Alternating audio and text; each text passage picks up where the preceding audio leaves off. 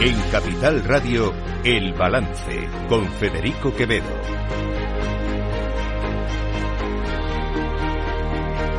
Señoras y señores, buenas noches. Bienvenidos este lunes 2 de octubre de 2023. Son las 8, una hora menos en las Islas Canarias.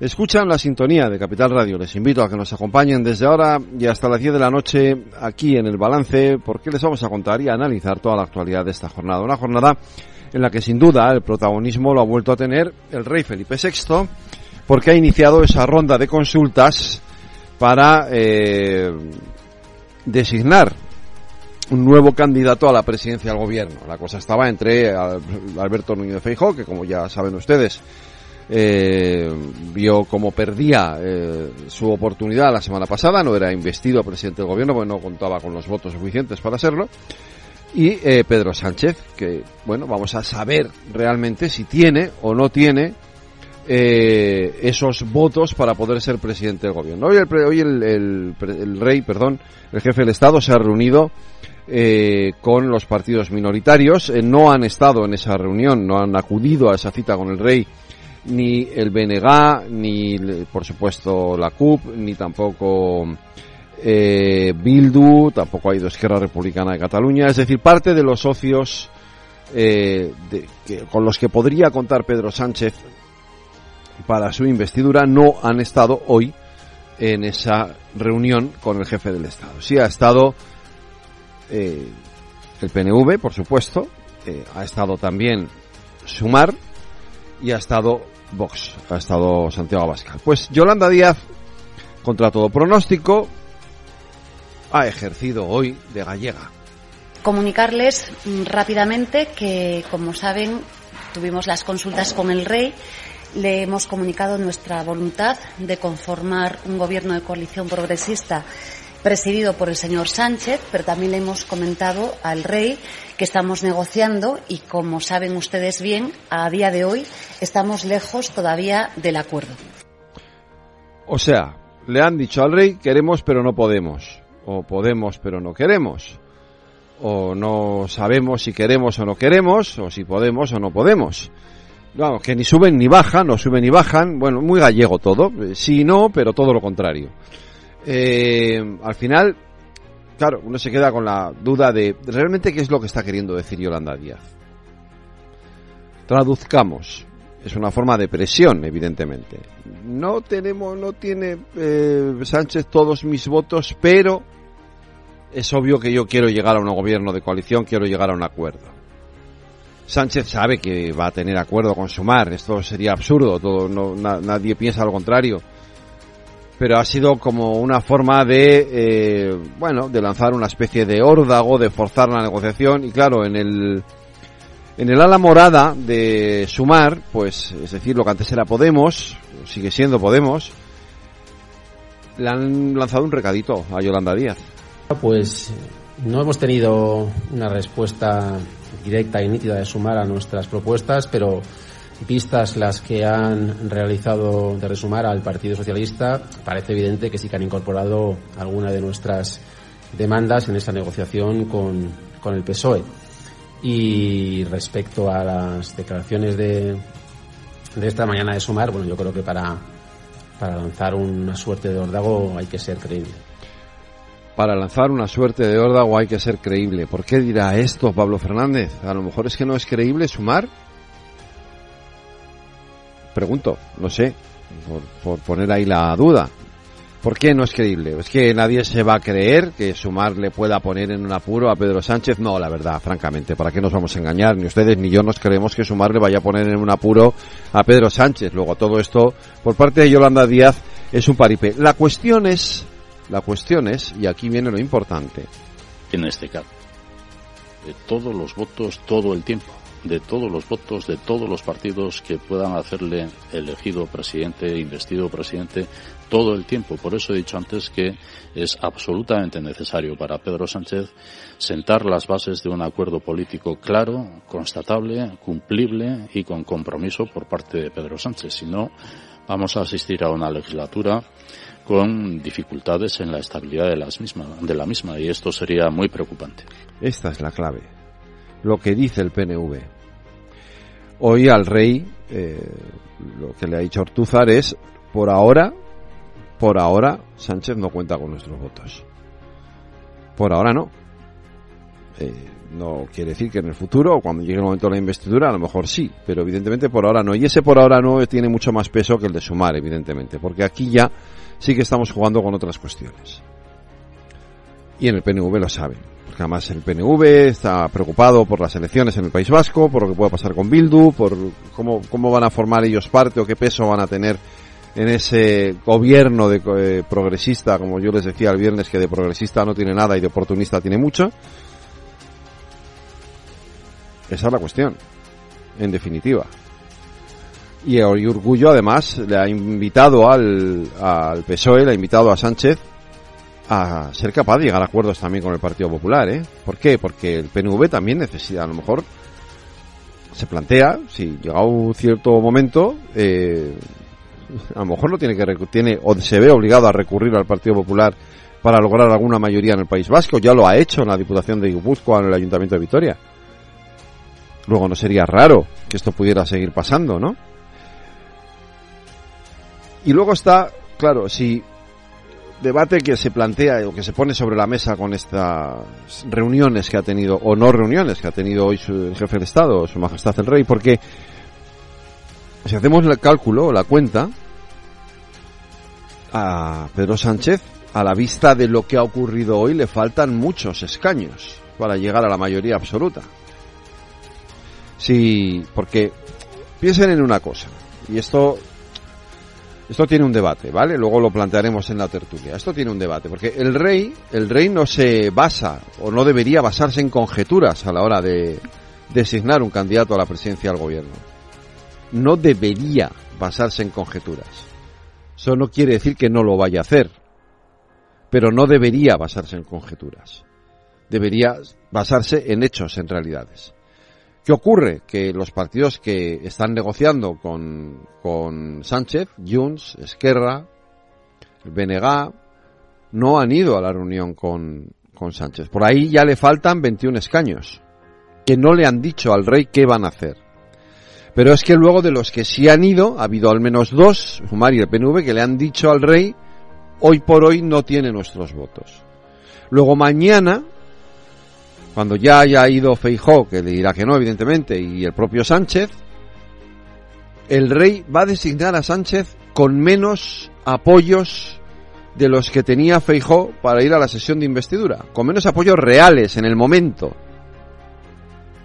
Que todos sabemos que luego esto va a cambiar y que tendrá, pero o bien olvídense o intentemos correr ese túpido velo sobre las conjeturas, que todos sabemos cuáles son, y centrémonos en las realidades. La realidad es que a día de hoy, a fecha de hoy, Pedro Sánchez acude a esa sesión de investidura con menos votos asegurados de los que tenía Feijóo. ¿Va el rey a designar a Pedro Sánchez? Que yo con esto no quiero decir que no deba hacerlo, ¿eh? Cuidado, simplemente planteo la cuestión encima de la mesa. ¿Debe hacerlo o no? Y si lo hace, ¿es para evitarse un problema mayor? Esto es probable también, porque evidentemente si el rey no lo hace, alguien le va a poner enfrente esa responsabilidad. Y el rey no debería tomar parte de un debate político sobre quién debe o quién no debe acudir a la investidura. Pero si no lo hace, hay un escenario también posible, que lo ha dicho ya Abascal, y yo llevo también diciéndolo desde hace varios días. ¿Y si Pedro Sánchez acude a unas elecciones bajo la bandera de yo soy un patriota y me he negado a ceder al chantaje del nacionalismo? La posibilidad, y nosotros no la descartamos, de que los golpistas, tanto Puigdemont como los separatistas de distinto pelaje, finalmente decidan que prefieren una repetición electoral y que entonces Pedro Sánchez nos diga que es porque él no ha cedido y de nuevo quiere acudir a unas elecciones, en esta ocasión disfrazado de patriota.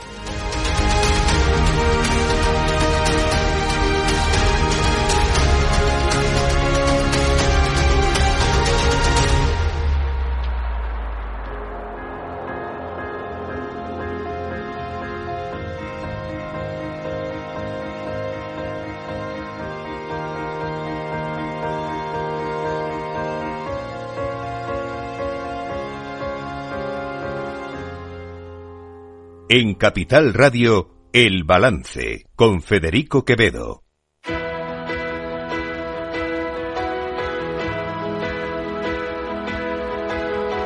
Las noticias de El Balance con Federico Quevedo, Aída Esquirej y Lorena Ruiz. Lorena Ruiz, buenas noches. Buenas noches. Pues segunda ronda de consultas, segundo asalto en la ronda de consultas del Rey para la investidura, este caso la de Pedro Sánchez. Esta tarde se ha reunido con los líderes de Sumar y Vox. Una ronda de contactos a la que, al igual que la primera, no han querido acudir los independentistas catalanes Bildu y el BNG. La líder de Sumar, Yolanda Díaz, ha reafirmado ante el Rey su apuesta por un gobierno progresista, aunque ha asegurado que a día de hoy desde Sumar están muy lejos de alcanzar un acuerdo con el PSOE, principalmente por diferencias en materias como la vivienda. No obstante, ha declarado que el diálogo continúa y que para apoyar a Pedro Sánchez necesitará un acuerdo en el que se plasme una mejora de la calidad de los servicios públicos y mayores derechos para España. Le hemos comunicado nuestra voluntad de conformar un gobierno de coalición progresista presidido por el señor Sánchez, pero también le hemos comentado al Rey que estamos negociando y a día de hoy estamos lejos todavía del acuerdo. La aportación de Sumar al gobierno de España tiene que ver con ganar derechos para nuestro país. Por su parte, el líder de Vox, Santiago Abascal, le ha transmitido a Felipe VI que no apoyará la candidatura de Pedro Sánchez. Ha hablado de una grave crisis institucional y ha convocado una manifestación este domingo en Barcelona en contra de la amnistía. La posibilidad, y nosotros no la descartamos, de que los golpistas, tanto Puigdemont como los separatistas de distinto pelaje, finalmente decidan que prefieren una repetición electoral y que entonces Pedro Sánchez nos diga que es porque él no ha cedido y de nuevo quiere acudir a unas elecciones, en esta ocasión disfrazado de patriota. Y antes de esto, antes de unirse con Sumar y con Vox, el Rey lo ha hecho con UPN, con Coalición Canaria y también con el PNV. Felipe VI se ha reunido con el portavoz del PNV, Aitor Esteban, que le ha trasladado que en estos momentos no está en condiciones de apoyar la investidura de Pedro Sánchez. Y es que los nacionalistas vascos consideran que primero debe cerrar un acuerdo con Junts y continuar después negociando con los demás partidos. Sin embargo, el líder del PNV, Íñigo Urkullu, ha advertido al presidente del gobierno de que en esta legislatura va a necesitar todos los votos todo el rato, por lo que ha pedido sentar las bases en torno a un acuerdo sólido, claro y con compromiso, y ha asegurado que no le dará un cheque en blanco. Le escuchamos en una entrevista para Cadena Ser. En este caso necesita de todos los votos todo el tiempo, de todos los votos de todos los partidos que puedan hacerle elegido presidente, investido presidente, todo el tiempo. Por eso he dicho antes que es absolutamente necesario para Pedro Sánchez sentar las bases de un acuerdo político claro, constatable, cumplible y con compromiso por parte de Pedro Sánchez. Si no, vamos a asistir a una legislatura con dificultades en la estabilidad de la misma, y esto sería muy preocupante. Quien ha trasladado al Rey un no más rotundo a la investidura de Sánchez ha sido Javier Esparza, el líder de UPN. Ha rechazado un posible acuerdo entre el PSOE y los independentistas y ha exigido al presidente del gobierno que desvele sus acuerdos con Bildu. He trasladado al jefe del Estado, Su Majestad el Rey, nuestro voto no a una investidura de Sánchez, pero no a una investidura solo de Sánchez, a una investidura de Sánchez con EH Bildu, con Esquerra y con Junts. Es decir, una investidura de Pedro Sánchez con Otegi, con Puigdemont. Por su parte, la diputada de Coalición Canaria, Cristina Válido, no se ha cerrado a apoyar una investidura del líder socialista si éste acepta la denominada Agenda Canaria. No obstante, ha rechazado una ley de amnistía que ha criticado que el PSOE aún no se haya puesto en contacto con ella para empezar a negociar. No tenemos contacto ni negociación abierta en este momento, por más que desde el Partido Socialista se hayan hecho declaraciones en el sentido de que creen que no va a haber ningún problema en llegar a acuerdos con Coalición Canaria, pero si no hay contacto, si no hay negociación abierta y si no hay ningún encuentro ni ninguna reunión, no puedo manifestar al Rey otra cosa que no tenemos acuerdo. Y mientras tanto, el Partido Socialista continúa las negociaciones con las formaciones independentistas. Desde los partidos independentistas siguen insistiendo en la amnistía y en el referéndum como las claves que desbloqueen un acuerdo con los socialistas. La secretaria general de Esquerra Republicana, Marta Rovira, ha asegurado que en su partido ya dan por hecha la amnistía y ha anunciado la negativa de investir a Pedro Sánchez solo con esta ley. Porque se apruebe una ley aprobar una ley de amnistía no va a hacer que desaparezca la presión de la ciudadanía. Lo que quieren los catalanes es decidir sobre su futuro. El líder del PSC, Salvadorilla, ha asegurado que el referéndum no solo es una línea roja, sino un inmenso error, por lo que descarta así la exigencia independentista y acerca cada vez más la posibilidad de una repetición electoral. Más que una línea roja, es que es un inmenso error y no es lo que los ciudadanos quieren. Y hemos sido muy claros que por ahí no hay camino. Y desde Sumar también empiezan a alejarse de un posible acuerdo. Su portavoz, Aina Vidal, ha recordado hoy a Esquerra y Junts que la negociación sigue abierta, por lo que no se debe dar nada por hecho. Ha criticado además que la exigencia de un referéndum desestabiliza y manda un mensaje erróneo. Por ello ha tachado a los partidos independentistas de estar actuando de manera irresponsable. Creo que es un error político muy grave dar por hecha la amnistía. Eso no está cerrado, lo estamos negociando y hay un acuerdo pendiente que no existe a día de hoy. Hay una carrera entre Junts y Esquerra que puede terminar al fin y al cabo pues llevándonos a todos por el acantilado, ¿no? Y yo creo que el peligro es no entender que este no es un momento de electoralismo, no es un momento para colgarse medallas, es un momento para hacer algo importante para el país. Mientras tanto, el coordinador general del Partido Popular, Elías Bendodo, ha acusado a Pedro Sánchez de lanzar el señuelo del referéndum para no hablar de la amnistía. Asimismo, le ha emplazado a que hable claro y sin eufemismos para que los españoles sepan cuáles son los acuerdos con los independentistas. Yo le pido a Sánchez que evidentemente no use eufemismos, que se deje de rodeos, que se deje de marear la perdiz, que no engañe a la gente e insisto, que hable claro. España multinivel, han desempolvado este término, España multinivel significa una España desigual, de dos velocidades. Y hoy el Tribunal Constitucional ha avalado la reforma del Consejo General del Poder Judicial que prohíbe hacer nombramientos estando en funciones. Así es, el Tribunal de Garantías ha avalado la reforma impulsada por el PSOE y Unidas Podemos del Consejo General del Poder Judicial que impide al órgano hacer nombramientos cuando esté en funciones. De esta forma, rechaza los recursos interpuestos por el PP y Vox gracias a los votos de la mayoría progresista y con el rechazo del bloque conservador. Recordemos que el órgano de los jueces lleva casi 5 años de mandato caducado.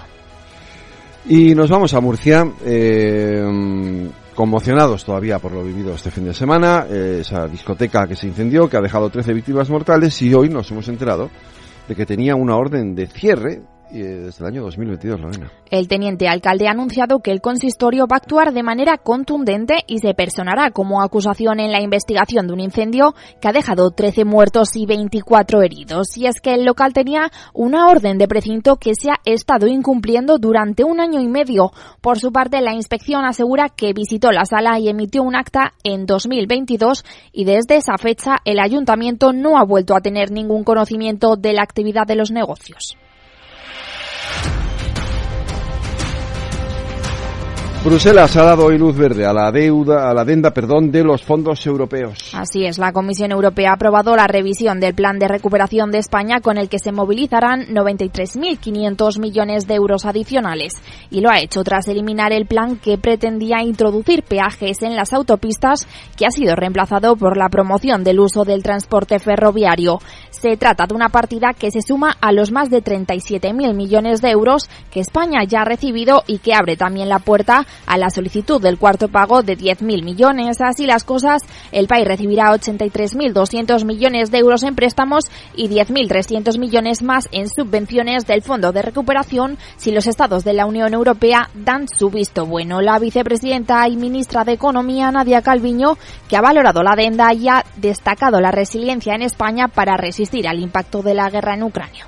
Gracias a los fondos europeos Next Generation, España ha tenido una fuerte recuperación económica desde 2021, está pudiendo resistir mejor que otros países al impacto de la guerra en Ucrania y podremos culminar un programa de modernización de nuestra economía en clave verde y digital para poder tener un crecimiento más fuerte y también más sostenible en los próximos años. Y este lunes se ha celebrado en Madrid la Cumbre Internacional sobre la Energía, en el marco de la presidencia rotatoria española del Consejo de la Unión. Tras su finalización, la ministra para la Transición Ecológica, Teresa Rivera, ha comparecido ante los medios tras recalcar que aún estamos lejos de los objetivos del Tratado de París. Los gobiernos que han participado hoy en esta reunión dejan claro que, incluso sabiendo que todavía no estamos cerca del cumplimiento de los objetivos de París, la respuesta ha de ser más compromiso, más acción más coordinación, más gobernanza multilateral, uniendo, vinculando las distintas facetas que representan un desafío para poder cumplir con este tratado internacional firmado en 2015. Ha advertido de que las negociaciones de la cumbre climática COP28 serán difíciles al inaugurar en Madrid una reunión de ministros de energía y líderes climáticos de todo el mundo, y ha subrayado que la cuestión climática es un asunto que va más allá de los gobiernos. Y es verdad que de lo que estamos hablando es de un proceso en el que no solamente importan las decisiones de los gobiernos, importan las decisiones, las expectativas o la lectura que puedan hacer los actores económicos, empresariales, inversores y, en general, la sociedad, los ciudadanos. Y terminamos contándoles que ASEDAS ha instado al Gobierno a garantizar la seguridad jurídica, la competitividad y a legislar menos y mejor. Tiene más información Pedro Díaz. El presidente de la Asociación Española de Distribuidores, Autoservicios y Supermercados, ASEDAS, Josep Antoni Duran y Lleida, ha pedido al Gobierno, de cara a la nueva legislatura, que garantice la seguridad jurídica, que legisle menos y mejor y que garantice la estabilidad de la norma para el sector de la hostelería. Hace referencia al coste regulatorio que, dice, se ha multiplicado muchísimo con respecto a los últimos tiempos y supone un freno a la creación de empleo, un impacto negativo a la inversión y una reducción de la recaudación fiscal. Además, para Duran y Lleida, el mayor reto al que se ha enfrentado la cadena agroalimentaria ha sido ejercer de dique de contención ante el consumidor del alza de precios mientras garantizaban el suministro diario a los consumidores. Como siempre, acabamos en Latinoamérica. Pues hoy terminamos en Argentina, donde hay una gran indignación por las palabras del candidato ultraderechista Javier Milei, que en el debate presidencial negó que hubieran 30.000 desaparecidos durante la dictadura del país. Por el contrario, afirma que estas cifras son de unas 9.000 personas. En esta línea ha afirmado que está en contra de una visión tuerta de la historia al considerar que durante los años 70 hubo una guerra en la que tanto las fuerzas del Estado como los terroristas cometieron excesos.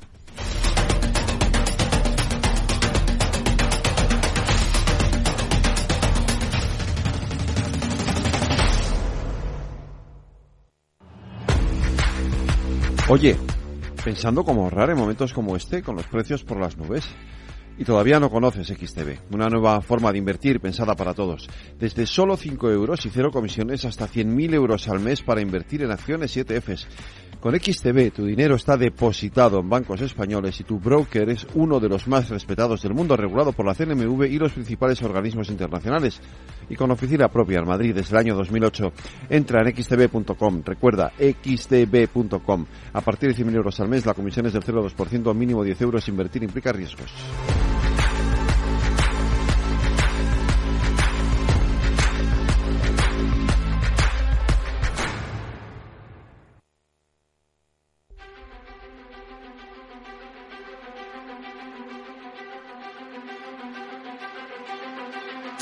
Cada día en El Balance nos detenemos en lo más destacado de la actualidad económica y lo diseccionamos en la lupa de Laura Blanco.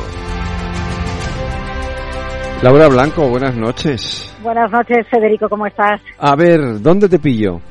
Bueno, pues me pillas conociendo herramientas para hacer frente a una crisis económica, si soy una empresa o si soy un negocio. Ah, mira. Hace un año yo no tenía todas conmigo de que fuera a venir una gran crisis, y de hecho no vino, ¿no? Se pronosticaba mucha recesión que no llegó.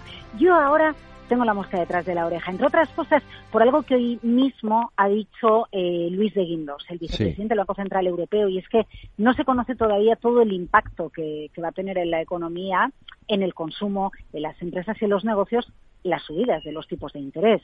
Pero eso es solo una parte, Federico, porque no sabemos qué le va a pasar a Alemania, qué va a pasar con la energía, qué va a pasar con Estados Unidos, con la lucha o la guerra fría, ¿no?, geoestratégica entre China y Estados Unidos. Así que como barruntan nubes en el entorno económico, yo digo, a ver, ¿de dónde se habla en Madrid? En este caso estamos en Madrid. De cómo me preparo si soy una empresa para estabilizar mi negocio y que mi negocio crezca, claro, venga lo que venga fuera, ¿no? Pues sí, y eso lo has encontrado en ESADE. Eso lo he encontrado en ESADE porque hoy ha pasado por aquí, por Madrid, el responsable, el fundador de su programa de B2B. Resulta muy interesante, creo que lo hemos comentado en alguna ocasión, que más del 50-70% de las empresas de una economía son B2B, es negocio entre empresas, ¿no? Cuando se habla de quién es mi proveedor. Pero realmente en la formación que se nos da o en la formación que tradicionalmente en España se ha dado en las escuelas de negocio, bueno, en España te diría que en todo el mundo, también en escuelas anglosajonas, el enfoque ha sido de producto, ¿no? De B2C, de me voy a comprar un iPhone, de me voy a comprar una prenda de ropa. Bueno, ¿cómo consigo, no? Que mi negocio se estabilice, que mi negocio, que mi compañía impregne a toda la gente de la filosofía que yo necesito para hacer más negocio. ¿Cómo consigo tener confianza de mi cliente? ¿Cómo consigo que mi cliente no se vaya con otro y se venga conmigo, ¿no? ¿Cómo consigo adelantarme y hacerle conocer cuál es el problema que tiene para, en ese caso, yo poderle dar la solución? Porque ese es el caso en el que muchas empresas consiguen, de una manera más fructífera, captar un cliente y hacer negocio, y no solo eso, sino que se quede con él durante muchos años. Es decirle, oye, aquí tienes un problema, yo tengo la solución y te lo voy a hacer de esta manera. Y cómo se entabla la confianza para conseguir hacerlo. Óscar, pasaba por Madrid porque precisamente dentro de muy poquitos días empieza el programa B2B de SADE. Bueno, lo que hacía era, hoy ha traído al CEO, de hecho, de una empresa que ha pasado por este programa, y lo que hacía era un poco compartir con nosotros cuáles son los problemas a los que se enfrenta la empresa y al final poner encima de la mesa herramientas para que una empresa entienda que en momentos de crisis, a lo mejor, si una empresa se da cuenta de que el negocio se está, o que está cayendo, simplemente que se está estancando, hay maneras para reconducir la situación, incluso porque ha cambiado el entorno de mercado, ¿no? Y cómo tengo que cambiar la manera de plantear mi negocio, por ejemplo, para captar clientes.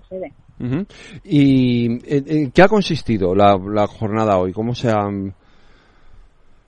Bueno, pues al final de lo que se trata es de explicarnos en qué punto yo tengo que detectar que puedo mejorar mi negocio, en qué punto yo puedo aprender a captar clientes, en qué punto una empresa cambia su filosofía si es el propio equipo directivo, ¿no? Un consejero delegado, por ejemplo, el que cambia la filosofía de la empresa y la transmite a su equipo más cercano para que eso permee a toda la organización, y de esa manera, y siempre estableciendo metodologías de medición, se puede cambiar la filosofía de una empresa. Al final, Federico, una empresa son personas. Son empresas que tienen un objetivo, son empresas que trabajan en una máquina que es una empresa que lo que pretende es generar valor añadido, y de lo que se trata también es de conseguir generar ese valor añadido para que el cliente esté con nosotros y se quede con nosotros, ¿no? Bueno, pues han sido algunas de las claves que Óscar Torres, el fundador del programa de SADE, nos ha detallado hoy. Bueno, y ya de lo que se trata es de profundizar en el programa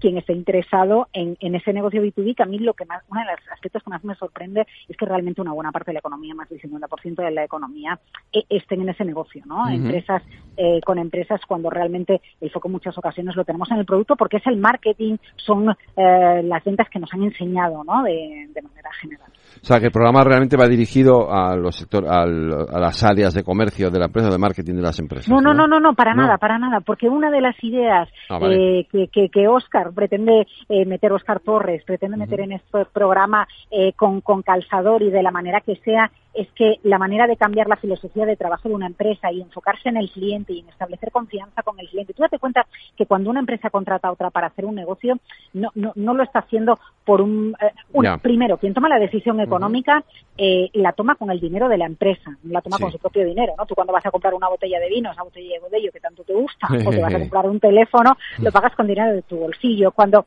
se establece una relación entre empresas, un contrato entre empresas, el responsable de tomar la decisión está haciéndolo con dinero que no es suyo, de su bolsillo, ¿no? Lo está haciendo con dinero de la empresa, y eso requiere, bueno, pues una confianza y tener certidumbre de que el partner que elige lo está eligiendo asegurándose de que el negocio le va a ir bien y de que le va a acompañar bien, y de que si una cosa no funciona se va a poder cambiar.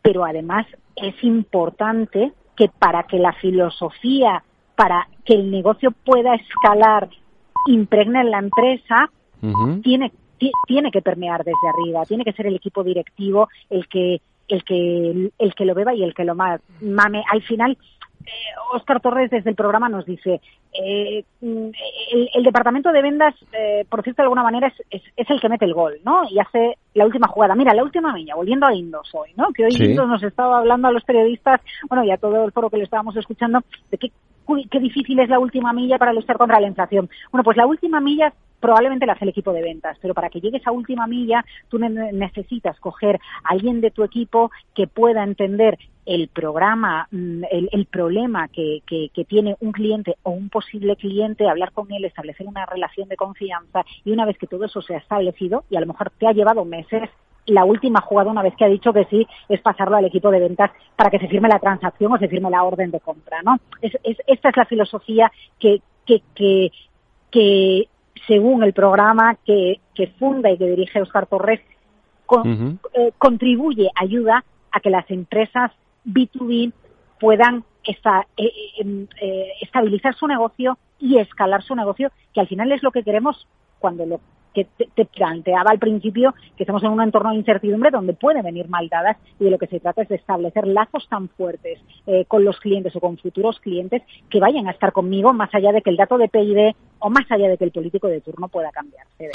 Pues Laura, interesante desde luego ese programa de SADE, y bueno, habrá que seguir hablando de todo esto aquí en La Lupa contigo. Bueno, ya otro día ponemos en práctica algunas herramientas, incluso vale. Le pasamos algunas a nuestros políticos, a los tuyos que tanto bueno, gustan. No sé yo si esto te sería buena falta un programa entero de estos, pero sí, tienes razón, ¿no? Un abrazo, Laura. Federico, buenas noches. Hasta luego, buenas noches. ¿Hartos de ser solo un número? Ser activista también es exigir un trato más personal. Es llamar a tu médico por su nombre y apellidos y que él sepa los tuyos. El activismo de la salud tiene nombre y apellido. DKV Personal Doctor. Infórmate en el 974-880071 o en dkv.es/activistas. ¿Crees que tu empresa necesita un empuje digital? ¿Te faltan recursos para avanzar? ¿Quieres conocer lo que otros ya están haciendo? Acude al evento Universidad PyME en IFEMA Madrid los días 26 y 27 de octubre. No te lo pierdas. Más información en universidadpyme.fundae.es.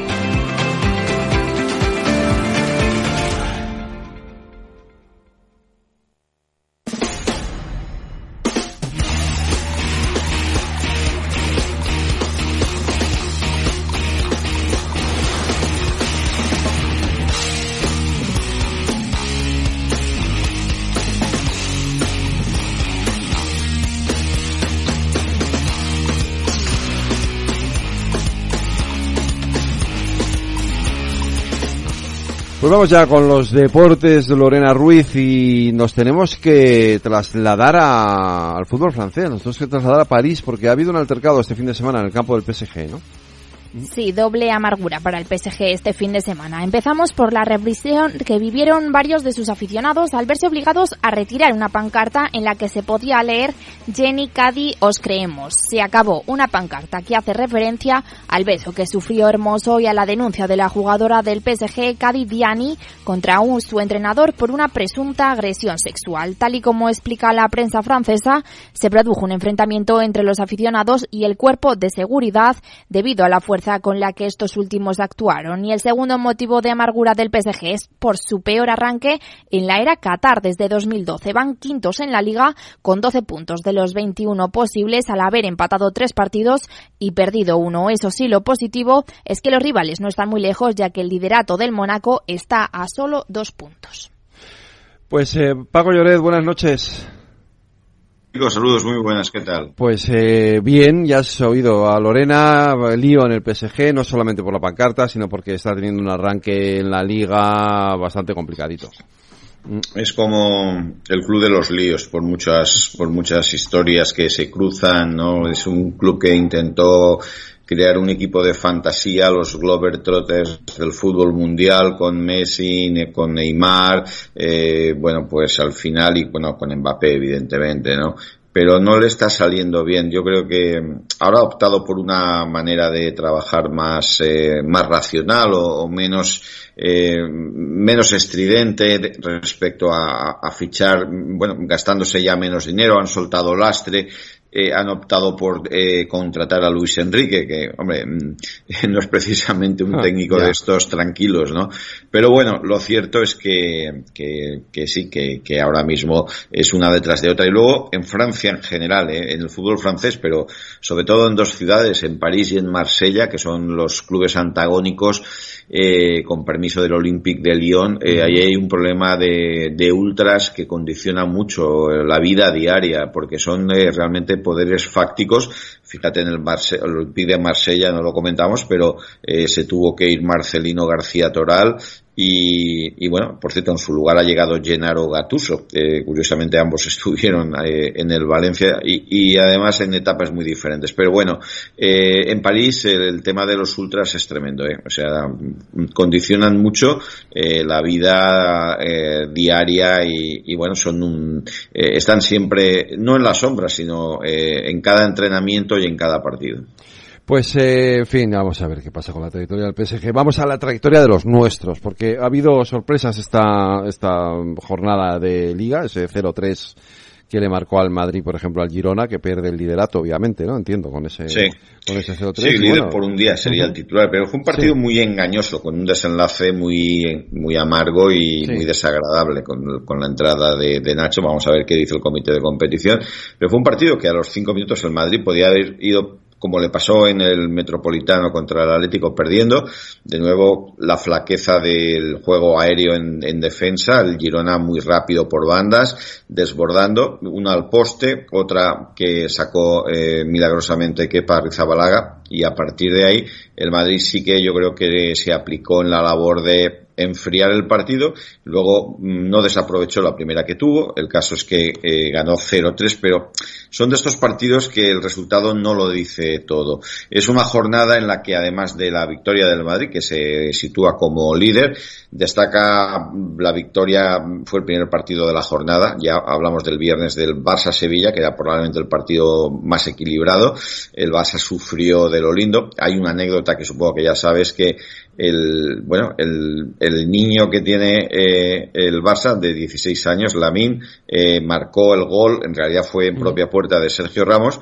Se rescató una imagen del 2015 en los prolegómenos de un Barcelona-Real Madrid, donde Sergio Ramos, como capitán del Real Madrid, llevaba de la mano a Lamine, que era un niño en aquel momento de 8 años, así que para que veas cómo cambia la vida.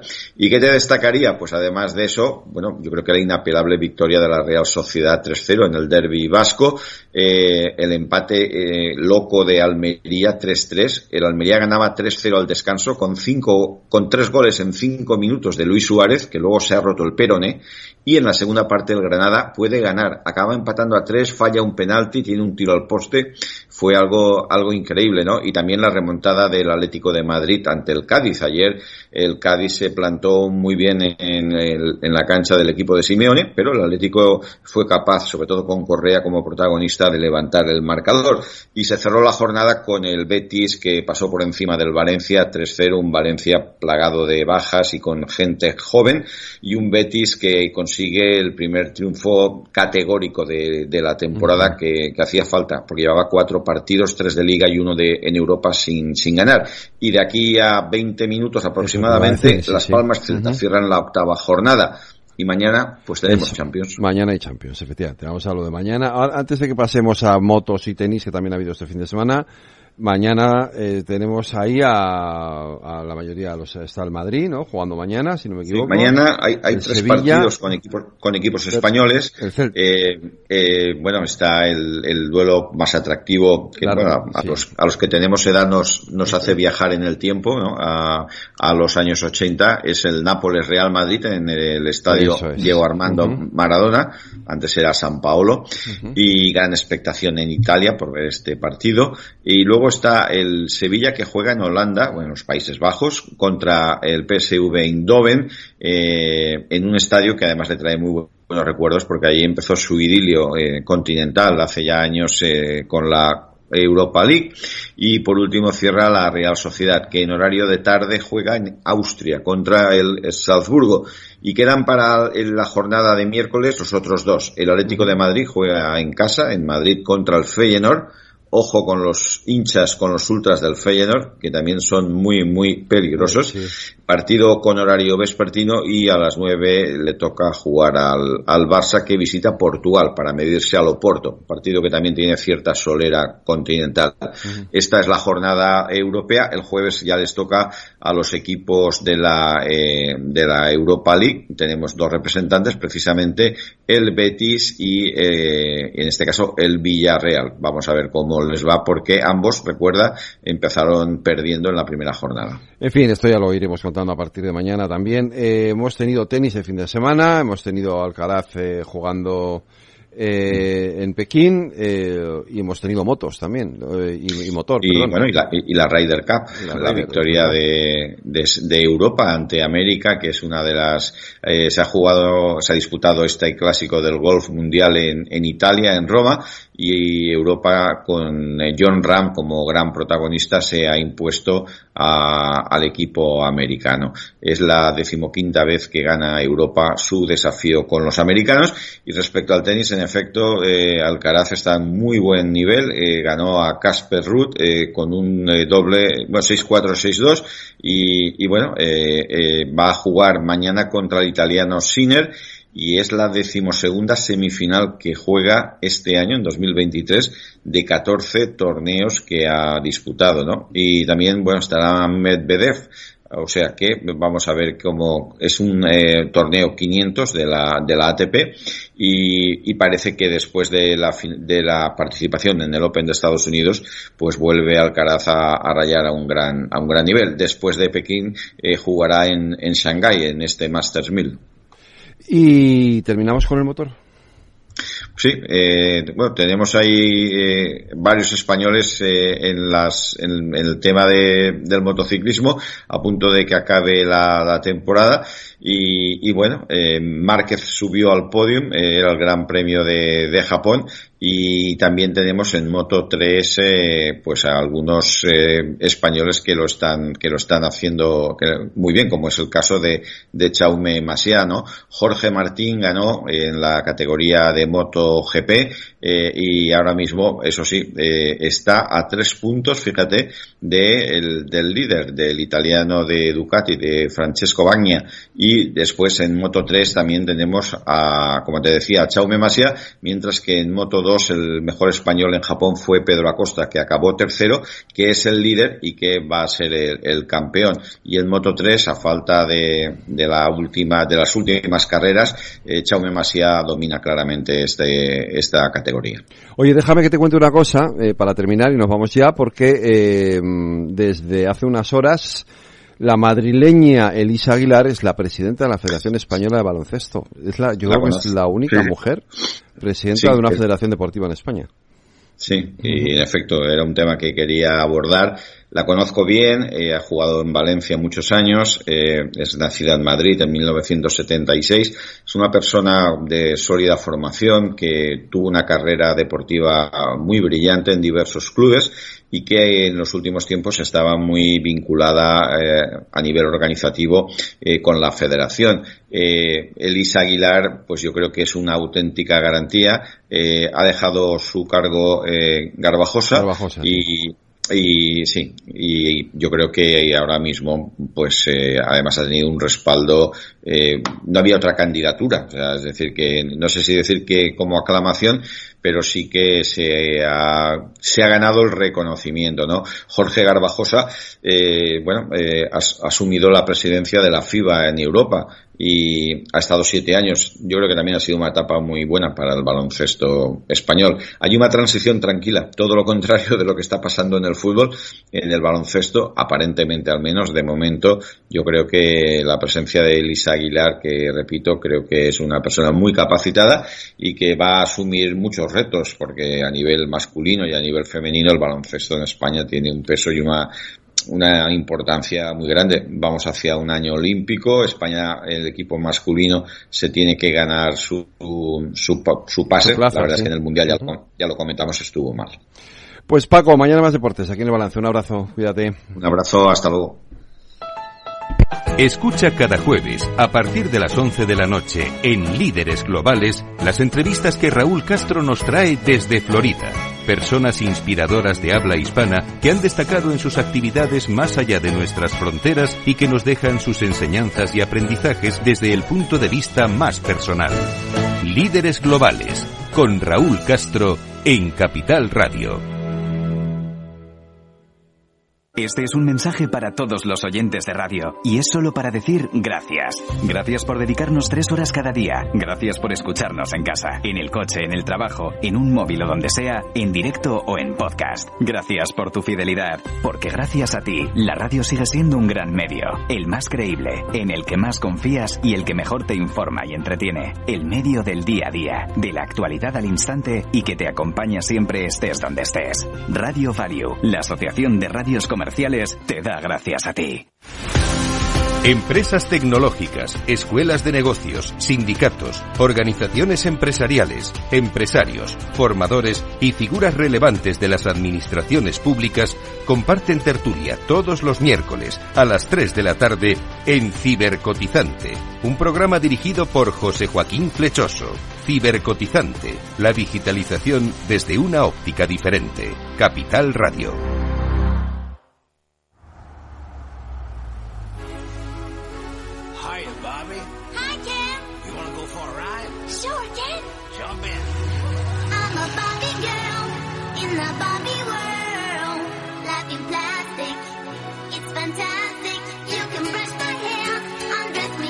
La tertulia de El Balance, con Federico Quevedo. Lorena, hoy es que es el cumpleaños de Barbie o algo así, ¿o qué? Pues no, pero bueno, seguro que si habéis visto la película o si superáis la cuarentena os sonará mucho este tema del grupo noruego-danés Aqua, que es Barbie Girl y que fue un exitazo en 1997. Bueno, pues es que hoy cumple 50 años la cantante noruega Len Nystrom, vocalista del grupo y un icono de la música europea de los 90. Y una oyente habitual del programa, así seguro. Que Lena, ¿no? Ah, no, ya sé. Lene. Lene, felicidades. Felicidades, en fin.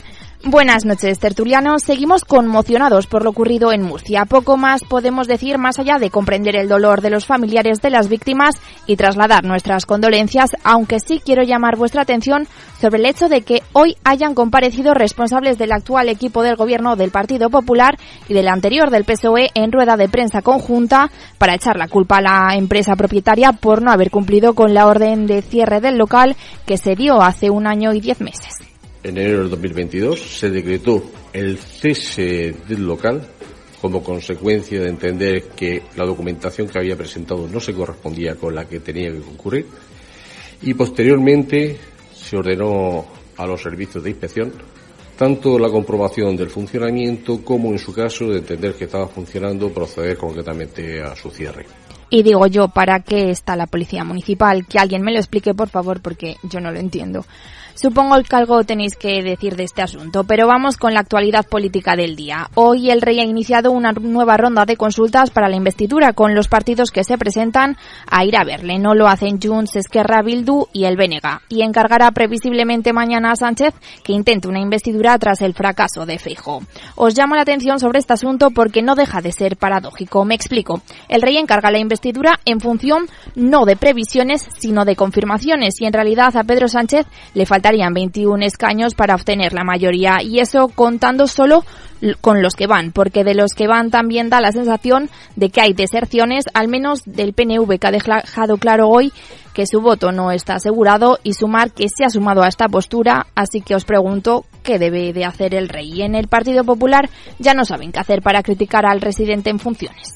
Sánchez está mudo, pero ojo, nos preocupa. Creemos que en política nada es por casualidad. Uno que lee las redes sociales, he tenido la ocasión, no sé si esta mañana temprano, de ver que Sánchez estuvo ayer en una obra de teatro. La novia de Frankenstein se llama la obra de teatro. Hombre, pues a lo mejor a Elías Bendodo no le vendría mal leer algo más que las redes sociales, que así nos va. Lo que fue a ver ayer Sánchez no fue La novia de Frankenstein, que es un clásico del cine en blanco y negro dirigida por James Whale, sino una obra de teatro que se llama La madre de Frankenstein, una adaptación de la novela de Almudena Grandes, episodios de una guerra interminable que nada tiene que ver con el monstruo resucitado. De verdad, ¿no os pasa que os cansan estos políticos y la superficialidad de sus argumentos? Ha llegado un nivel de pesadez que no puedo más.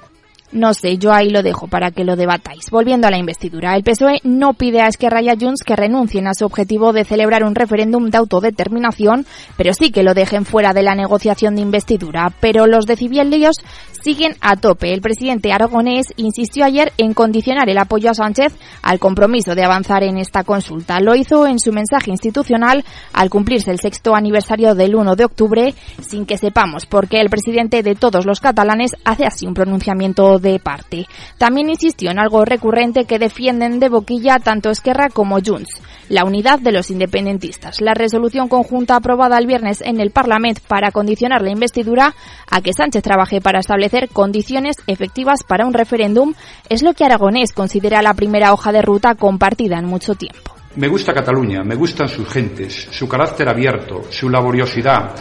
Son emprendedores, hacen cosas. La ANC, una entidad civil independentista, por su parte, insistió en sacar del cajón la Declaración Unilateral de Independencia que llevó a la cárcel o a la fuga a los responsables de 2017. Y a Carles Puigdemont desde Bruselas aseguró que no hemos sido nunca los del no lo volveremos a hacer. Eso sí, por esta vez evito vincular el referéndum a la negociación. Carles Puigdemont, mola mogollón. Carles Puigdemont, mola mogollón. Se nos ha colado un poltergeist. Bueno, esta es la cara para el independentismo. La cruz está en su cada vez más exiguo respaldo popular. Ayer la ANC y los comités de defensa de la República, las de antaño influyentes plataformas de movilización, firmaron discretísimas asistencias, apenas unas 1.300 personas. Si los líderes de Junts y Esquerra juegan a tener la sartén por el mango y amenazar con la repetición electoral, el pinchazo de este domingo ha terminado por demostrar que no tienen fuerza para hacerlo. Uno de los temas que está siendo tendencia hoy y toda la semana, y lo será seguramente hasta el 1 de octubre, es el tema catalán. Tanto que muchos entran a Twitter y ya están por decir, bueno, pues molt bé, pues adiós, y cerrarse Twitter y ya está. ¿Qué os parece este monotema? ¿Os cansa o creéis que hay que hablar mucho más? Pero yo no referéndum, sé de qué hay que decirlo más, ¿no? Es esto que dice, que ahí habla mucho de esto. Está Cataluña y Corea del Sur. Pues si el tema de catalán ya cansaba en 2017, imaginaos ahora. Y seguimos a vueltas con el presunto acoso a Óscar Puente en un AVE de Valladolid a Madrid el pasado viernes y en general con el clima de polarización política que estamos viviendo. Hoy se ha pronunciado sobre esto el secretario general de UGT, Pepe Álvarez, en estos términos. Pues supongo que como todo el mundo, ¿no? Con una cierta preocupación por el calor que está cogiendo la vida política. Francamente, creo que convendría que se bajara el tono. A mí me parece que los responsables políticos institucionales tienen que ser capaces de pensar que las cosas que dicen y que hacen se trasladan a la opinión pública, y si esto continúa con este tono, pues habrá incidentes en la calle.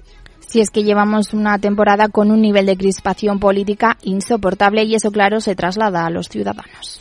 Es un episodio más, un incidente más, un acto más de violencia, en este caso de violencia verbal, que yo creo que se está legitimando por parte de la derecha, y yo creo que es preocupante que el Partido Popular, por ejemplo, esté rienda suelta y esté legitimando estos discursos de odio y esta violencia verbal, de momento verbal, pero yo creo que algún día pasará alguna desgracia hacia la gente de izquierda.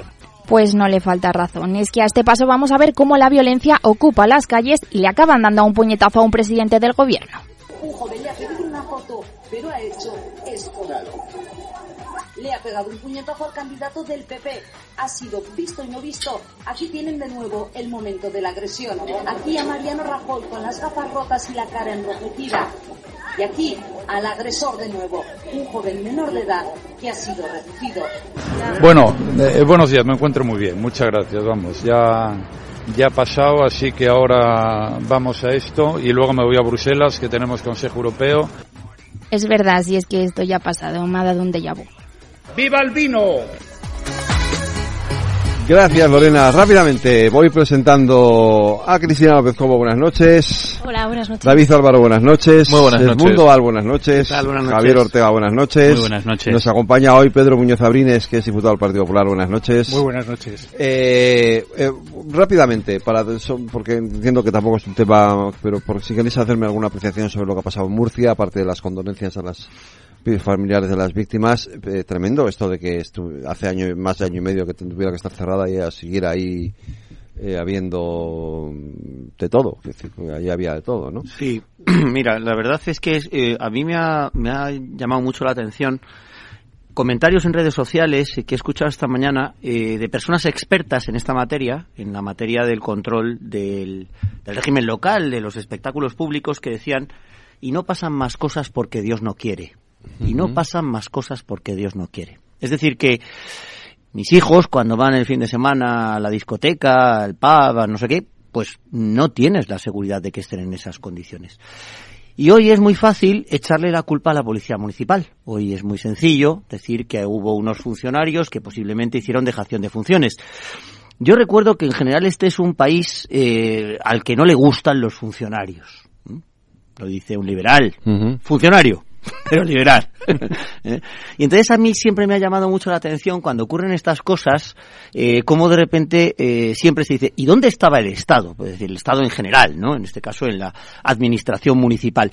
Pues mira, la administración municipal, como todo el mundo quiere pagar menos impuestos, pues no tenía dinero para contratar funcionarios suficientes que realizaran o ejecutaran las funciones propias del ayuntamiento. Y como resulta que no hay funcionarios suficientes porque nos sacude el trabajo a todos los que nos dedicamos a esto, uh-huh, pues resulta que se hacen las cosas mal y suceden estas cosas, ¿no? Yo, de verdad, incluso además estos expertos dicen que la policía municipal no está para esto.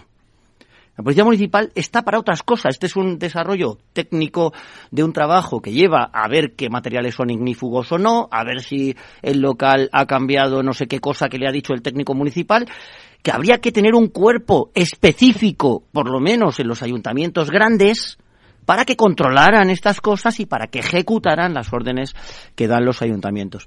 La verdad que lo cuento aquí porque nunca había pensado en esto. Uh-huh. Y da pena que a propósito de estos tristes fallecimientos y de este dolor haya expertos que digan, pues nosotros lo veníamos diciendo ya desde hace mucho tiempo y nunca nos ha hecho nadie caso. Nos ha hecho caso. Ah. A la vuelta de la publicidad os doy la palabra al resto para que hagáis un comentario sobre esto.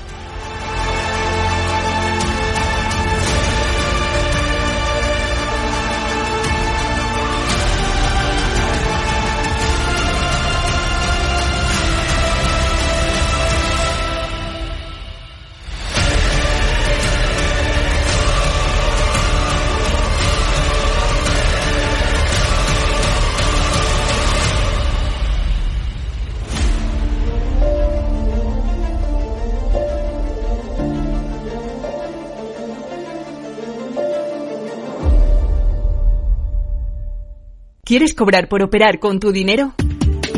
Con DarwinX es posible y funciona así. Operas un universo de más de 1.500 instrumentos financieros en condiciones competitivas, con nuestro broker o a través de Interactive Brokers. Y aquí viene lo bueno. Mientras operas, construyes tu track record para nuestra gestora que te paga por tu éxito.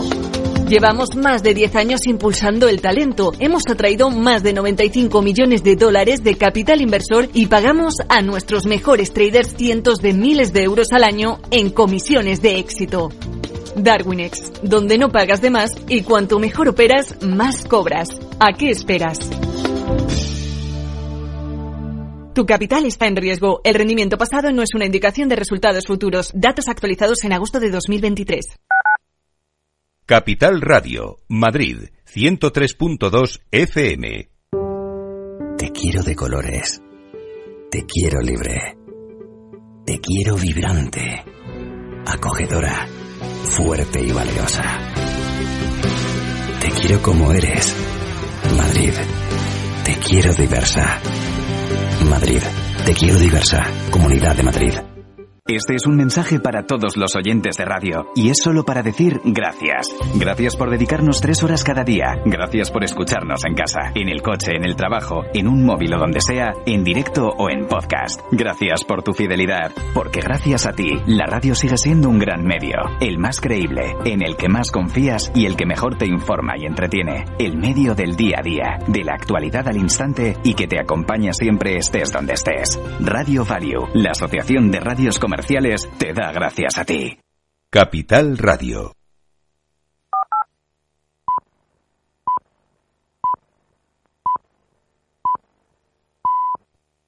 La tertulia de El Balance, con Federico Quevedo.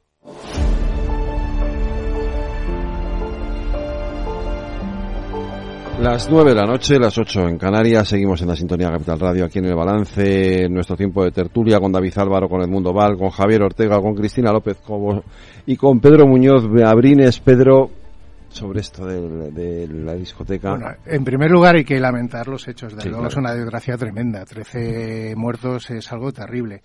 En segundo lugar, yo estoy de acuerdo con Edmundo cuando decía que desgraciadamente... los ayuntamientos, especialmente los pequeños y los medianos, tienen una escasez de personal en determinados puestos muy notable. Durante los últimos años, como consecuencia de la mala gestión del gasto público, se han hecho tasas de reposición de efectivos que, desde luego, han limitado mucho la contratación de personal. Y en este caso concreto, lo que no sabemos...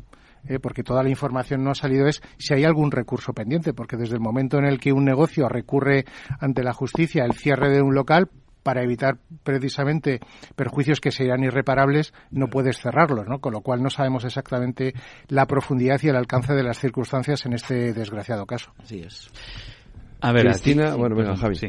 Yo, en mi opinión, está claro que falta, ha habido un problema de control clarísimamente. Yo no sé si solamente la culpa es de la escasez de recursos, que es evidente que la hay, pero es que hay un dicho que refleja muy claramente la situación de la administración pública, que es que mucho abarca, poco aprieta. En los últimos años, la administración pública se ha excedido en materias en las que no se tenía que exceder, y que alguien le eche una ojeada, por ejemplo, a la tramitación de una licencia de obras, que en este país cuesta más de un año de media en el ayuntamiento pedir una licencia de obras para reformar tu casa, sin ir más lejos, y entonces... ¿qué es lo que pasa con los recursos que destinas a unas cosas que no tienen que estar destinadas y no a otras que donde sí que se tiene que poner el foco, como es la seguridad, por ejemplo, en los locales? Yo no creo que la administración pública tenga que dimensionarse de más de lo que ya está, porque ya tenemos un problema de un Estado que no cubre el gasto que genera, y es así. O sea, en un momento de crecimiento económico bastante alto, seguimos cerrando en déficit del 4% anual, es para hacérselo mirar. Entonces, y tampoco soy partidario de meter más funcionarios en la administración pública per se. O sea, este país cometió un error en los 80 y en los 90 metiendo unas plantillas sobredimensionadas, que la realidad es que la hemos pagado después, a partir del 2008, las generaciones que estamos trabajando y levantando España en los últimos 10 años, pagando una masa pública que no se podía pagar. Entonces, el debate aquí es el de fondo de siempre, para que es más profundo, es la reforma de la administración pública, y se manifiesta en los fallos constantes, en lo que hay que recortar, en lo que hay que potenciar y en lo que hay que trasladar. Y es así, te sobran funcionarios de un sitio a los que hay que echar y te faltan funcionarios en otro lado a los que probablemente haya que contratar. Y ese es el quid de la cuestión. Yo no creo, de todas maneras, que la responsabilidad de esto recaiga en la administración pública. Tú tienes un sinvergüenza que tiene abierto un local, que deriva en lo que deriva, pues, claro, eso... él es el responsable, punto. O sea, no se busquen tampoco tres pies al gato, que estamos en un continente y en un país donde al final la culpa de todo se le echa al Estado. Se mueren de COVID, la culpa del Estado. Se muere en una discoteca porque un sinvergüenza tiene una discoteca abierta. La culpa es del Estado, no, mire, la culpa es de usted. Y es que si vas a ciertos sitios, sabes también dónde te metes. Entonces... Sí, bueno, está claro que ha habido una falta de seguimiento sobre la licencia que no estaba en vigor del local. O sea, eso es un hecho, ¿no? De todas formas, bueno, Facua también parece que ha denunciado por dejación de funciones, pero de todas formas, un poco al hilo de lo que estáis diciendo todos, la verdad que es una pena que tengan que pasar cosas de este tipo para que realmente se ponga de manifiesto, pues, la falta de efectivos que comentabas, o, bueno, en definitiva, la falta de personal, pues, para hacer precisamente estos seguimientos, ¿no? Y bueno, al final, yo creo que lo que hay que valorar es si no hay que hacer ese análisis antes, en la fase de preventiva, cuando se abre cualquier tipo de negocio, no ahora, ¿no? ¿no? Ahora, por supuesto, ya hay que hacerlo porque no queda otra. Pero bueno, por lo menos que sean conscientes, ¿no? de esta falta de análisis y de prevención. David. Sí, a mí me da mucho apuro tocar estos temas con situaciones tan lamentables como la que hemos vivido en Murcia, porque hay un dolor de familias de por medio y me da cierto pudor que debates que se tienen que dar en este país con complejidad y con profundidad, como es la modernización de la administración pública, que no es nada que nos lleve a sorpresa, que no tenemos más que ir a la literatura, al famoso Vuelva Usted Mañana, para conocer las deficiencias de la administración pública, que también se dan en el sector privado, que también, como decía Javi, hay un componente tremendamente cainita o ventajista de la sociedad de cuando sucede algo como esto, decir, es que tenemos una administración pública que es nefasta. Pues no, pues hay que hablar bien de las instituciones que tenemos, porque si uno mira el panorama internacional, pues virgencita, que me quede como estoy y que no está tan mal la administración pública. Dicho lo cual, que se tiene que dar un debate pausado, sosegado y sobre todo consensuado para, como bien decía Javi, eficientar la administración pública, que es que hay cuestiones en las que no se trata más que de modernizar y de utilizar la tecnología para facilitar procesos que las nuevas generaciones, ni os cuento cómo no entienden que se puedan hacer de manera telemática y que haya que ir a una ventanilla, o aquellos que directamente cuando vas a la ventanilla a las 11 de la mañana un funcionario te dice, no, es que mi compañero está desayunando. Esas imperfecciones del sistema, sí. Que no hay que demonizarlo, que hay que analizarlo de manera pausada y sosegada, pues son las que se deberían solventar. A mí, mi pesimismo personal se ubica en la dificultad de visualizar un gran acuerdo en este país en el que, por ejemplo, la administración pública se pueda modernizar y pasar de una administración pública quizá del siglo XIX a una del siglo XXI, que cuando a un chaval de 20 años le hablas de administración del siglo XXI te mira con cara de marciano de ¿pero qué me dice usted? Y yo ya he nacido en el siglo XXI, que esto también deberíamos hacernoslo mirar, ¿no? Pero creo que hay que tener ese debate. En cualquier caso, nuestras condolencias a los familiares de las víctimas. Y cambiando de asunto, Edmundo, porque desde la semana pasada has dejado de ser militante de la puerta de Ciudadanos. Me han echado. Bueno, me siento muy identificado con Alfonso Guerra, ¿no? Eso de disidente, con Nicolás Redondo sobre todo, que con Alfonso no la coleguina, ¿no? Bueno, las personas que creemos en la libertad por encima de todo y que defendemos la libertad de expresión, la nuestra y la de los demás. Que esta es una cosa también un poco original en España, ¿no? Uno suele defender siempre sus libertades, pero no suele reconocer las de los demás, ¿no? Pues tenemos que pagar un precio, ¿no? Esto en una película que vi hace poco lo decían, ¿no? En la de Oppenheimer. Esas personas que ven por encima de sus propios límites tienen que pagar un precio. A mí me toca pagar uno que la verdad me ha resultado, y tengo que decirlo desde el punto de vista personal, liberador. Muy liberador, ¿no? Porque apartarse o alejarse de la mediocridad y de la mezquindad, pues la verdad es que siempre te libera, ¿no? Siempre te libera. Y luego, en segundo lugar, sobre todo, pues porque es el pasado, ¿no? Y el pasado a mí me influye siempre poco en la toma de decisiones. Ya hemos hablado aquí la semana pasada de que hay un futuro, que tenemos un futuro en marcha o que hemos montado un proyecto nuevo. Y por lo tanto, el pasado, alguien que ha decidido pues apagarse el micrófono, autoinmolarse, suicidarse, etcétera, pues influye poco o nada en mi estado de ánimo. La verdad es que estoy feliz con mi nueva vida, con mi nuevo proyecto, y estas cosas me afectan relativamente poco, muy poco. ¿Algún comentario, David?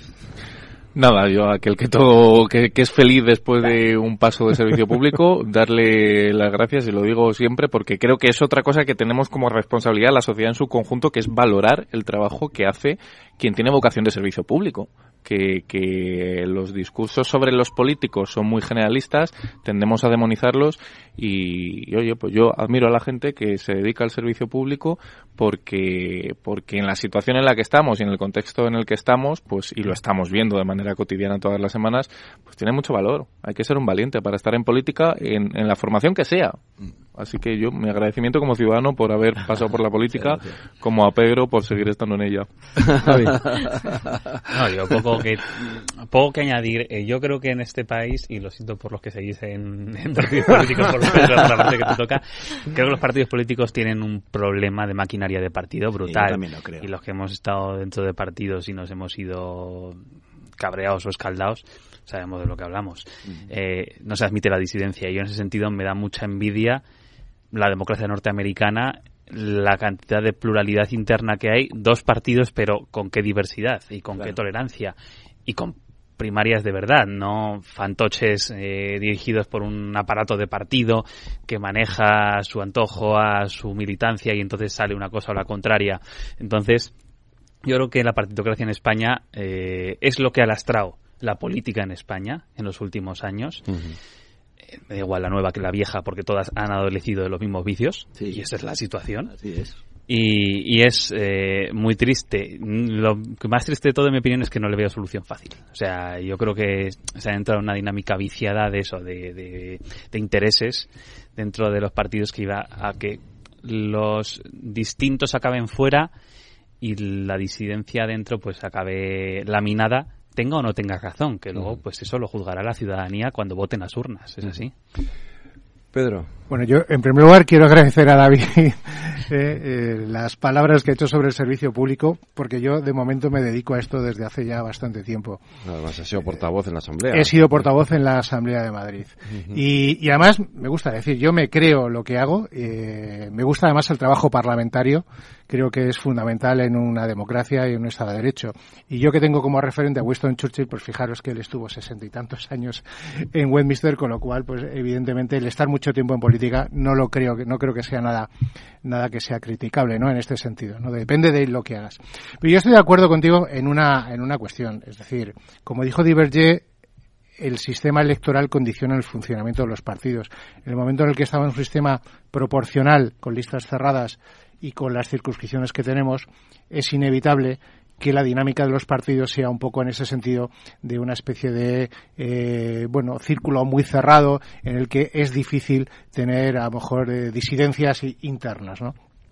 Lógicamente eso en sistemas donde existe el sistema mayoritario es mucho más difícil que se produzca, porque como te eligen en una circunscripción uninominal, eres tú el que respondes directamente ante el elector, y eso permite el tener mayor independencia y el que puedas negociar con tus propios líderes las políticas de tu partido. Pero es verdad que la Constitución en España es la que es, dice que tenemos que tener un sistema proporcional, que además la circunscripción es la provincia, y cambiar eso pues a día de hoy es muy difícil. Es bastante difícil. Y por lo tanto lo que tenemos que intentar es, dentro de lo posible, establecer los mecanismos internos que permitan una adecuada elección de personal, ¿no? Como digo yo. Claro, pero es que, Pedro, Javier lo que dice no es que esto sea así como estás tú contando, sino que es irremediable, o que lo ve como irremediable. Yo también coincido con él plenamente. Es decir, la Constitución dice que tenemos un sistema proporcional, y también dice que los partidos políticos tendrán una estructura interna y un funcionamiento democráticos. Artículo 6 de la Constitución, artículo 7 para los sindicatos. Eso es lo que no se cumple. Y no hay controles, y no hay mecanismos, y no hay sanciones, y no hay... Si me permites, yo tuve la suerte de... Tú te encuentras agraviado en un momento determinado por un partido político, acudes al Tribunal Constitucional, y el Tribunal Constitucional te dice, la disciplina de partidos, si usted no comulga con lo que dice el líder supremo de la revolución del partido tal, pues a la calle.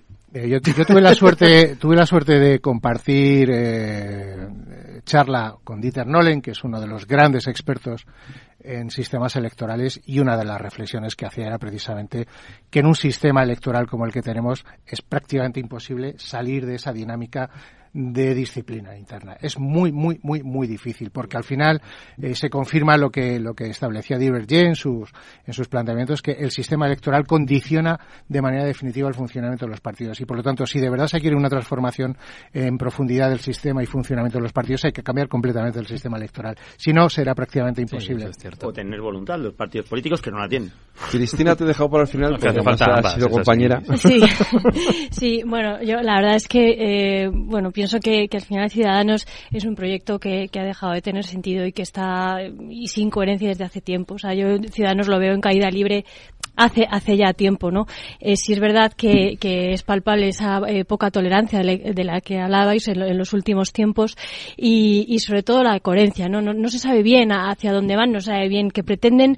ha perdido la gente que le quedaban, pues que era gente buena, ¿no? Se ha quedado sin activos, ¿no? El partido.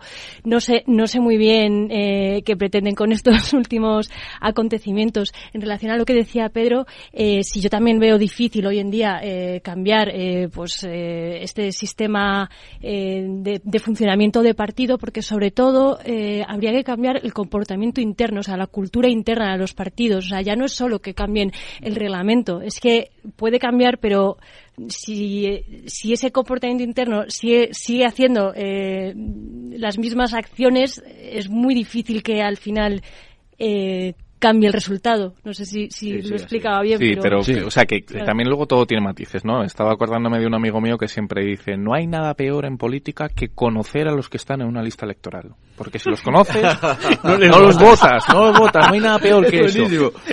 Y es verdad, pero y además añade, y coincido con él en que espero estar en las excepciones, en que los partidos políticos en el fondo son estructuras de expulsar el talento, el valor añadido. Porque, sobre todo, los que hemos vivido organizaciones juveniles en partidos políticos, ves como aquel que tiene cierto valor añadido, pues al final decide salir y ir al mercado laboral, al sector privado, o opositar a una plaza de funcionario público, ¿no? Y los que se suelen quedar, pues a veces son perfiles menos capacitados.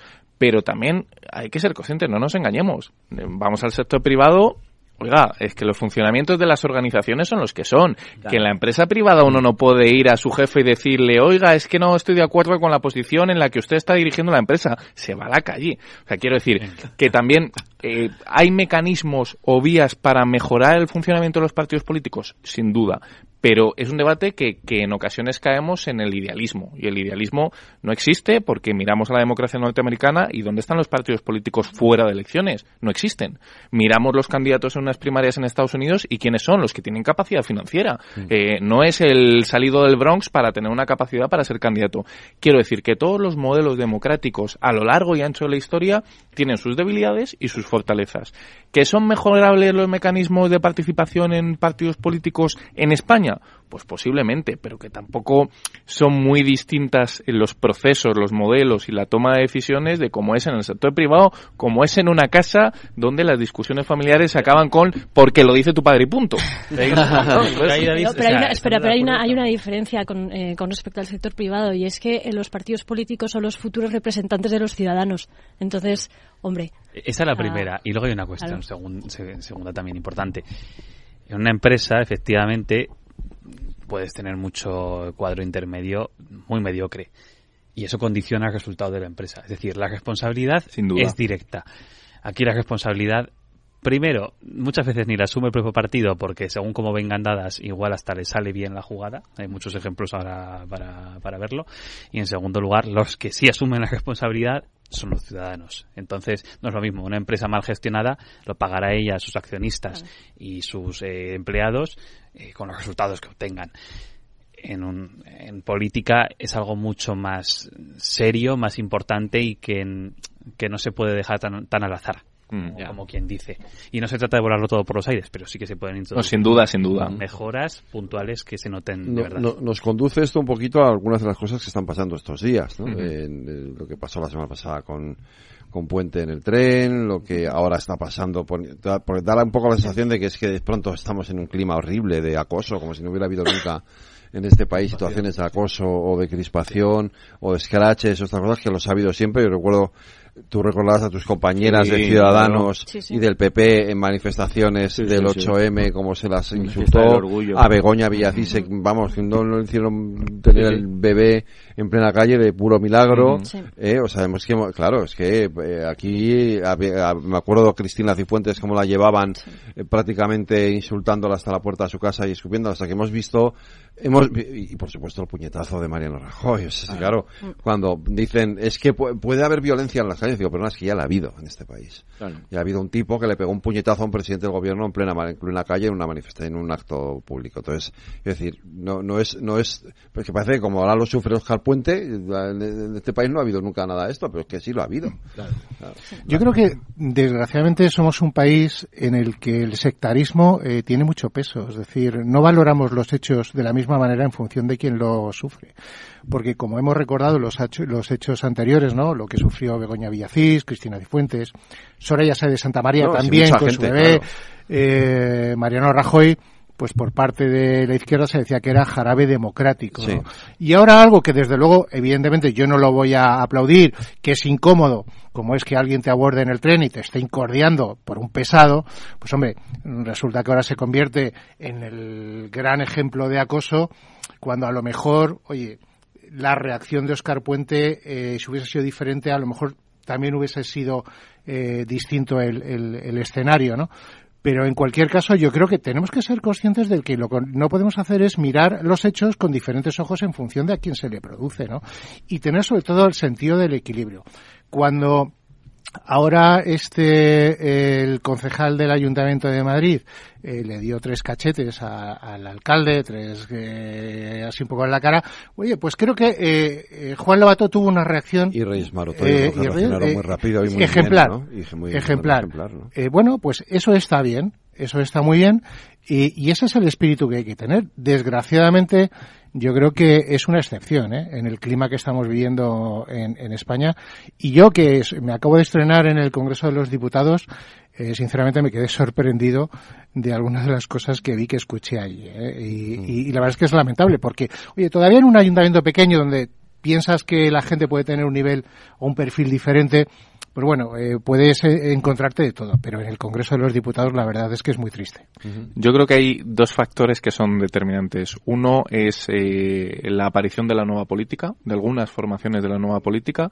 Estoy pensando en concreto en una de las primeras que apareció al calor de la crisis del año 2011, del año 2008, que es Podemos, que hablaba de politizar el dolor, ¿no? En el momento en el que sentimentalizamos la política, lo que estamos es movilizando los instintos más primarios del ser humano, y ahí todo vale, ahí no hay matices, no hay tonalidades grises, son no blanco o negro, y es ese discurso dicotómico, esa clásica lógica de al amigo enemigo, ¿no?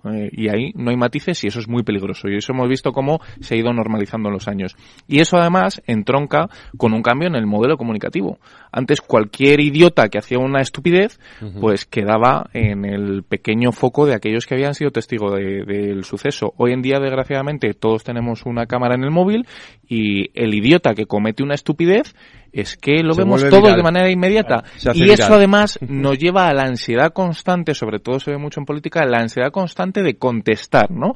Y contestar intentando pues que me genere cierto beneficio en determinadas ocasiones, y eso da pie a discursos que son poco edificantes, cuanto menos, y son discursos que en mi opinión son muy peligrosos, porque ponen en cuestión la propia democracia. Y esto que puede sonar muy grandilocuente, bueno, es que yo creo que tenemos que hacer mucha pedagogía de la democracia. No es un sistema que tengamos garantizado porque sí, y siempre pongo el mismo paralelismo con el agua. En el mundo hay 2.000 millones de personas que no tienen acceso al agua. Nosotros aquí, como lo tenemos, pues damos por hecho que, oye, abre el grifo, cojo agua, me ducho el tiempo que quiera. No hay una conciencia de que el agua es un bien escaso. Con la democracia pasa igual. Es que formamos parte de un selecto club que tenemos un sistema democrático. Pero es que en el mundo, si uno mira el mundo, oye, que no es el modelo hegemónico. Y por lo tanto creo que hay que cuidarlo. Sí, sí. Creo que hay que hacer una apelación a la política y a la sociedad en su conjunto. No es hacer pedagogía. El ciudadano medio, cuando va a poner un tuit llevado por el calentón y el impulso, yo desde aquí le diría, antes de tuitear, reflexiona, cuenta 10 y piensa si lo que vas a publicar ¿tiene sentido o no? Lo primero que lo publicarías mañana. Lo primero que hacer nosotros. Lo primero que te dicen cuando entras en política. Yo hace 4 años y medio, 5 años era un político novato. Y esas son las primeras lecciones que recibes cuando entras en política. Pues por eso también Pedro tiene toda la razón cuando dice, hombre, si Óscar Puente se hubiera comportado de otra forma, a lo mejor el asunto no hubiera llegado a tanto como ha llegado. Yo cuando escuché la noticia ya conocida, con todas las cosas del acoso, etcétera, dije, no sé, estoy convencido de que a mí no me hubiera pasado eso. Hubieras reaccionado de otra manera. No le hubiera hecho ni caso a este tío. No le hubiera hecho ni caso, porque te lo dicen, vamos, de primero de política. Cuando te toque un pesado como este, pasa de él. Yo estaba un día en una terraza tomándome una cerveza y me llegó un tío que me dijo que teníamos que conformarnos con la invasión de Putin sobre Ucrania. Un chiflao que pensaba que nos iban a tirar un montón de petardos atómicos y nos íbamos a morir todos. Y como mi grupo parlamentario defendía que se ayudara a Ucrania, me pegó una brasa. Fíjate, yo me callé hasta el punto de que fueron otros señores de otra mesa a que le dijeron a este, pero ¿quiere dejar en paz a este señor diputado que está todo el día trabajando? Y lo expulsamos así de una forma pacífica, ¿no? Óscar Puente me imagino que tan pacífico no sería, pero en fin, que tampoco es culpa suya, ¿no? Bueno, de todas formas, yo sí que creo que existe un doble rasero en todos estos acontecimientos, en todos estos escraches, no se han tratado igual. O sea, pongo de ejemplo el de Begoña Villacís. En ese escrache estaba Alejandra Jacinto, que luego se presentó a presidenta de la Comunidad de Madrid, una señora que ha estado escrachando a otra señora embarazada de, bueno, pues a punto de dar a luz, ¿no? No hay un doble rasero. Cuando le pasa a la izquierda parece que es mucho más grave. Cuando le pasa a la derecha es como que se intenta que pase rápido y venga otra cosa. Yo es que estas cosas de verdad que las veo siempre desde la perspectiva de la que lo miramos nosotros. Y entonces si tú lo que lees es un determinado medio de prensa de tal o estás conectado a una determinada cadena de televisión, te parece esto. Pero si lo ves desde la otra perspectiva y estás viendo el otro medio de comunicación, pues lo ves justamente al contrario, porque yo esto mismo que estamos diciendo aquí lo he escuchado de gente de la izquierda. Lo he escuchado igual, el mismo razonamiento. Sí, entonces, claro. Los únicos que durante toda nuestra vida política hemos denunciado los escraches y las violencias de todo el mundo hemos sido nosotros, los únicos, porque los otros siempre han tratado de justificarlo. Pero no estoy hablando de Vox y de Podemos, estoy hablando del Partido Popular y del Partido Socialista, que son cómplices de esta situación. Claro, el Partido Popular sí que ha denunciado el Partido Popular cuando han atacado a los suyos. ¡Ay, Dios mío! ¡Qué cosa más tremenda! Cuando han atacado a los de Podemos, yo le he escuchado a algunos incluso decir en algunos medios de comunicación, ¡hombre, algo habrían hecho! ¡Hombre, algo habrían hecho! Algo habrían hecho. Que siempre se ha condenado. Yo creo que es... Todos lo vemos desde nuestra propia perspectiva. Yo creo que, y tendemos, si pones un ejemplo, creo que es puramente excepcional. Yo creo que es puramente excepcional porque nosotros, desde luego, como partido, y todos los cuadros y todos los dirigentes han condenado todos los escenarios de violencia, de acoso, los que habéis recibido vosotros, los que ha recibido el PSOE. Nosotros, de hecho, porque hemos sufrido durante muchos años la violencia, especialmente la del terrorismo, sabemos lo que es que mucha gente haya tenido que abandonar el País Vasco precisamente por ese tipo de acosos, y desde luego no tenemos el más mínimo de condescendencia con ese tipo de actitudes, más allá de que, no sé, a lo mejor si recuerdas, si me puedes decir un caso excepcional. Las balas en el sobre. Pues bueno. Las balas en el sobre de Pablo Iglesias. Sí, me acuerdo perfectamente. Estaba pensando en qué caso. Pues mira, en este caso. ¿En qué terminaron lo de las balas al final? No, pero eso no me vale, porque eso fue después. Estamos hablando del minuto uno. Del hecho. Las balas y también una navaja, ¿no? De Reyes Maroto, me parece.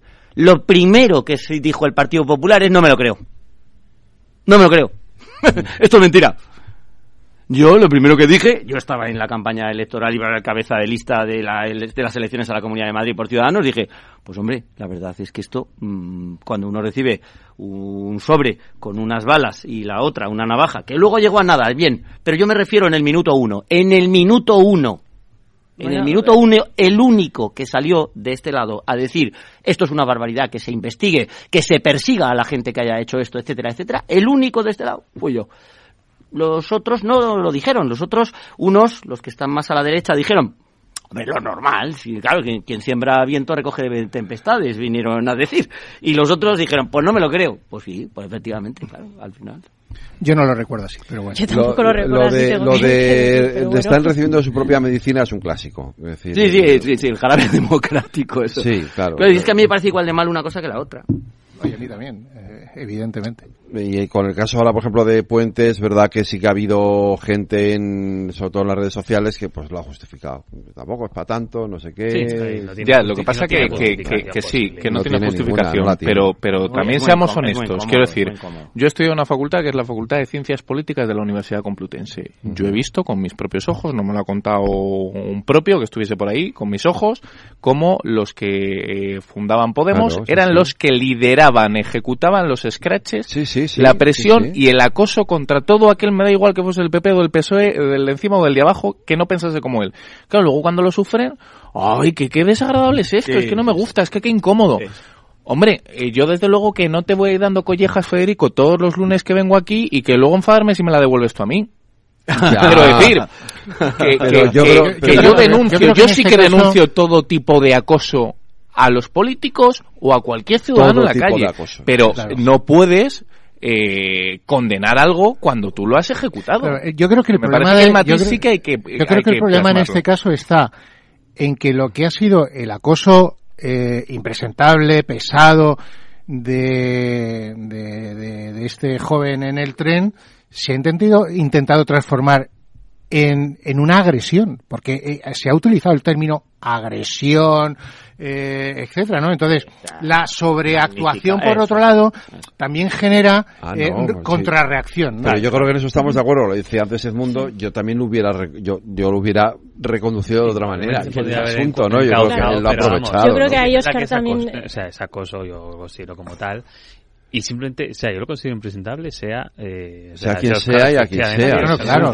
Y no tiene justificación. Yo creo que ahí, y por ir a la polémica, yo creo que Miguel Tellado se ha equivocado. O sea, se ha equivocado. Y yo creo que el PP se ha equivocado doblemente. Claro, es que en lugar de decir, bueno, pues cállate y déjalo correr, saliendo dos o tres que han salido después a justificar sus palabras. Ya está, se ha equivocado. Pues también el que tiene boca se equivoca, pero se ha equivocado.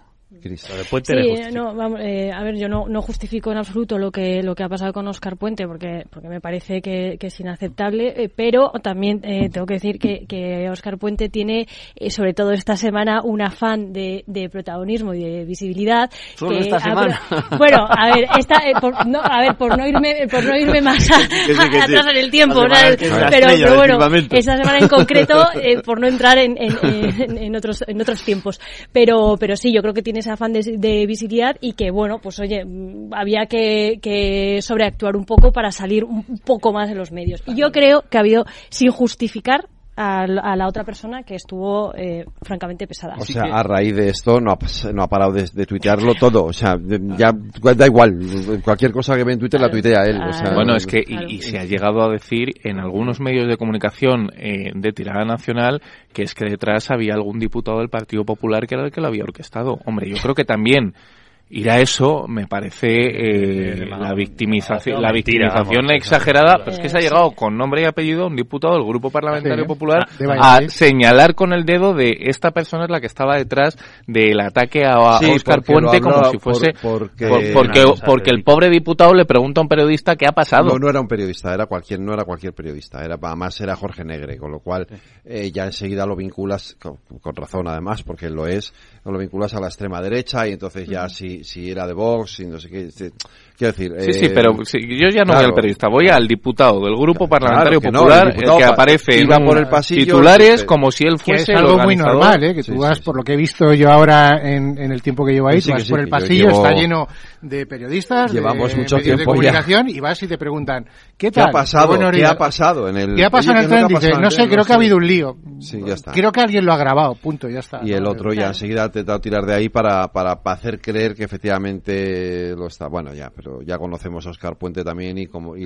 Lo que pasa es que, en fin, todo esto bien es verdad, eso sí, y me lleva al final de la cuestión, que es el momento en el que estamos, es un momento difícil, es un momento complicado. Hoy el rey ha empezado esa ronda de conversaciones con los partidos políticos, y yo lo planteaba en la editorial, lo hemos planteado en los temas de la tertulia, el rey va a designar a Pedro Sánchez, esto lo tenemos claro, ¿no? Pero claro, lo va a hacer sobre la base real, no conjetura, sino sobre la base real de ¿cuánto? 152 escaños. Menos. Bueno, si le quitamos los del PNV, si quitamos los de Sumar, bueno, y Sumar también ha dicho que estaba por la labor todavía, o sea que... Está el lanzamiento político, que todos sabemos que es mentira. Ya, pero el rey... pero voy a esa parte del debate. Es decir, el rey tiene que hacerlo en base...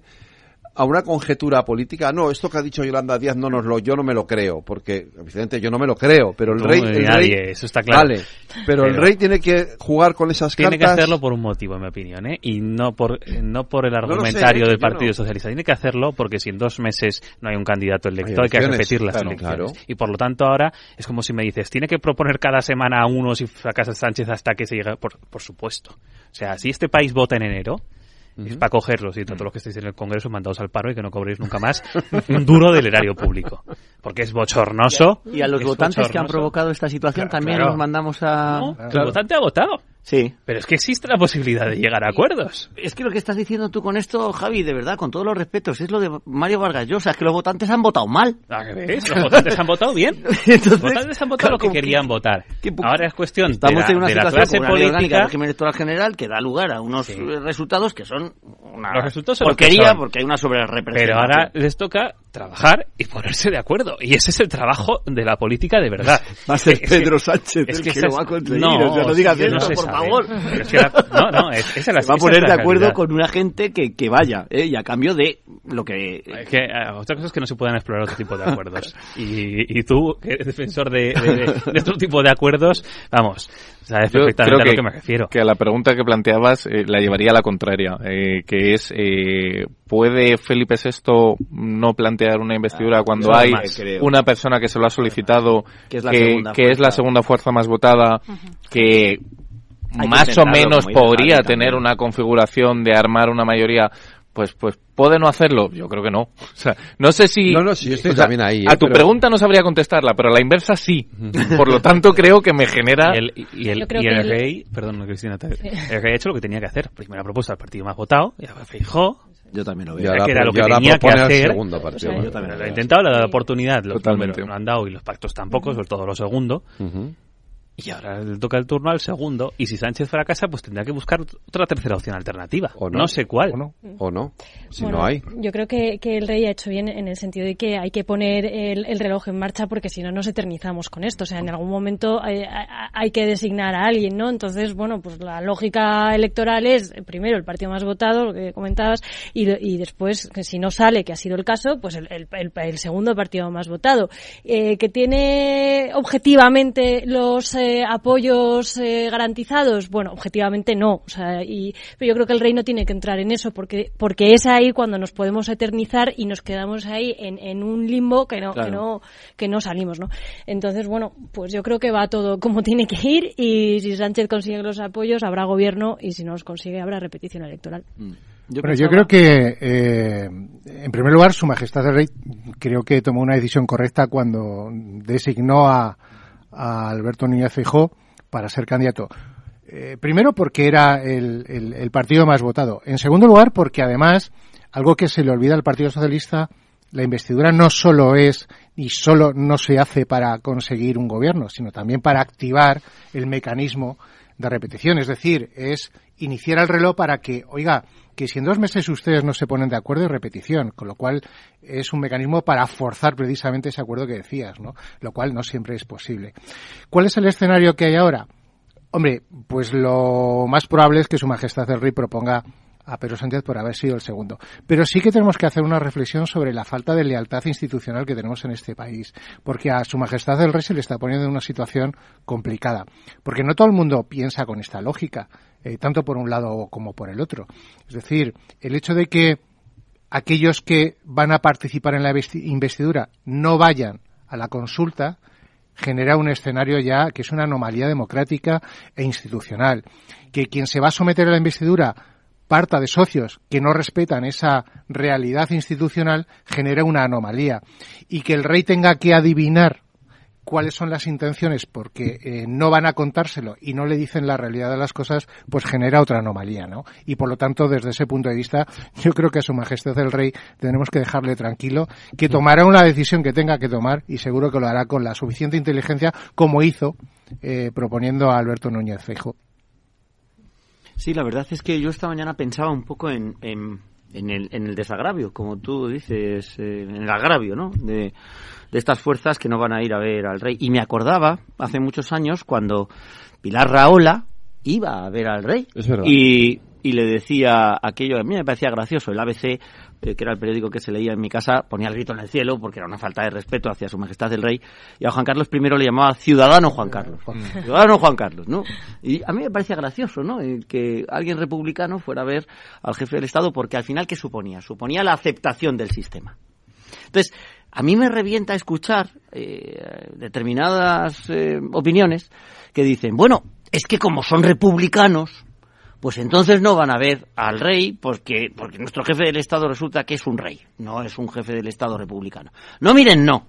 No van a ver al rey porque son unos desobedientes, incumplidores, infractores sistemáticos, porque son gente que no respeta el Estado de Derecho, porque en el pasado, tanto el PNV como Esquerra Republicana, como por supuesto Convergencia y Unión, iban a ver al rey y no había mayor problema, porque ahora han entrado en una deriva de enfrentamiento directo con España, de enfrentamiento directo con el ordenamiento jurídico, con el Estado de Derecho. Y yo pensaba, que a gusto nos sentiríamos todos si por no cumplir con lo que yo considero que es una obligación constitucional, ir a ver al rey cuando te llama para expresarle cuál es tu parecer en relación con una investidura, hubiera una sanción.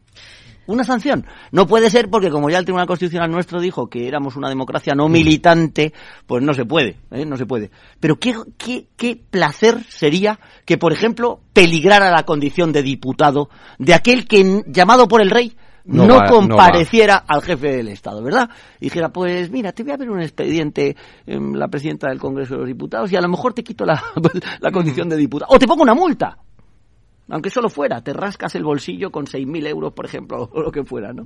La verdad es que da pena, ¿no? Da pena que seamos, en este sentido, tengamos la mano tan ancha para permitir este tipo de comportamientos que efectivamente, coincido contigo, me parecen vergonzosos, no acudir a una ronda de consultas para expresar tu parecer. Sí, es una impostura populista, ¿no? Claro, que no lleva a ningún sitio. Sí, de todas formas, yo creo que no se puede esperar otra cosa de quienes han ido contra el orden constitucional. Claro. Hablabas de obligaciones constitucionales, pero es que son precisamente los que han ido directamente contra. Es una desobediencia más. Claro, ahora se les permite y no sabemos por qué. Pueden ir, no quieren ir a ver al rey porque consideran que esto no va con ellos, que ellos están por encima.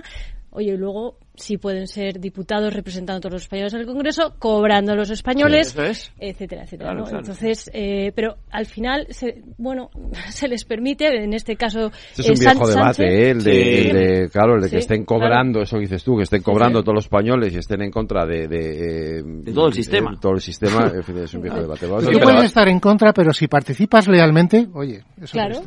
Y bueno, esto lo hacemos por el tema de las comunidades autónomas. Está en contra de las comunidades autónomas, pero eso sí que está en los gobiernos de todas, quiero decir, Y el PP le deja, por cierto. Sí. Vamos allá. Lauri, decidido. La despedida la hacemos en Gandía. Prepara el bikini.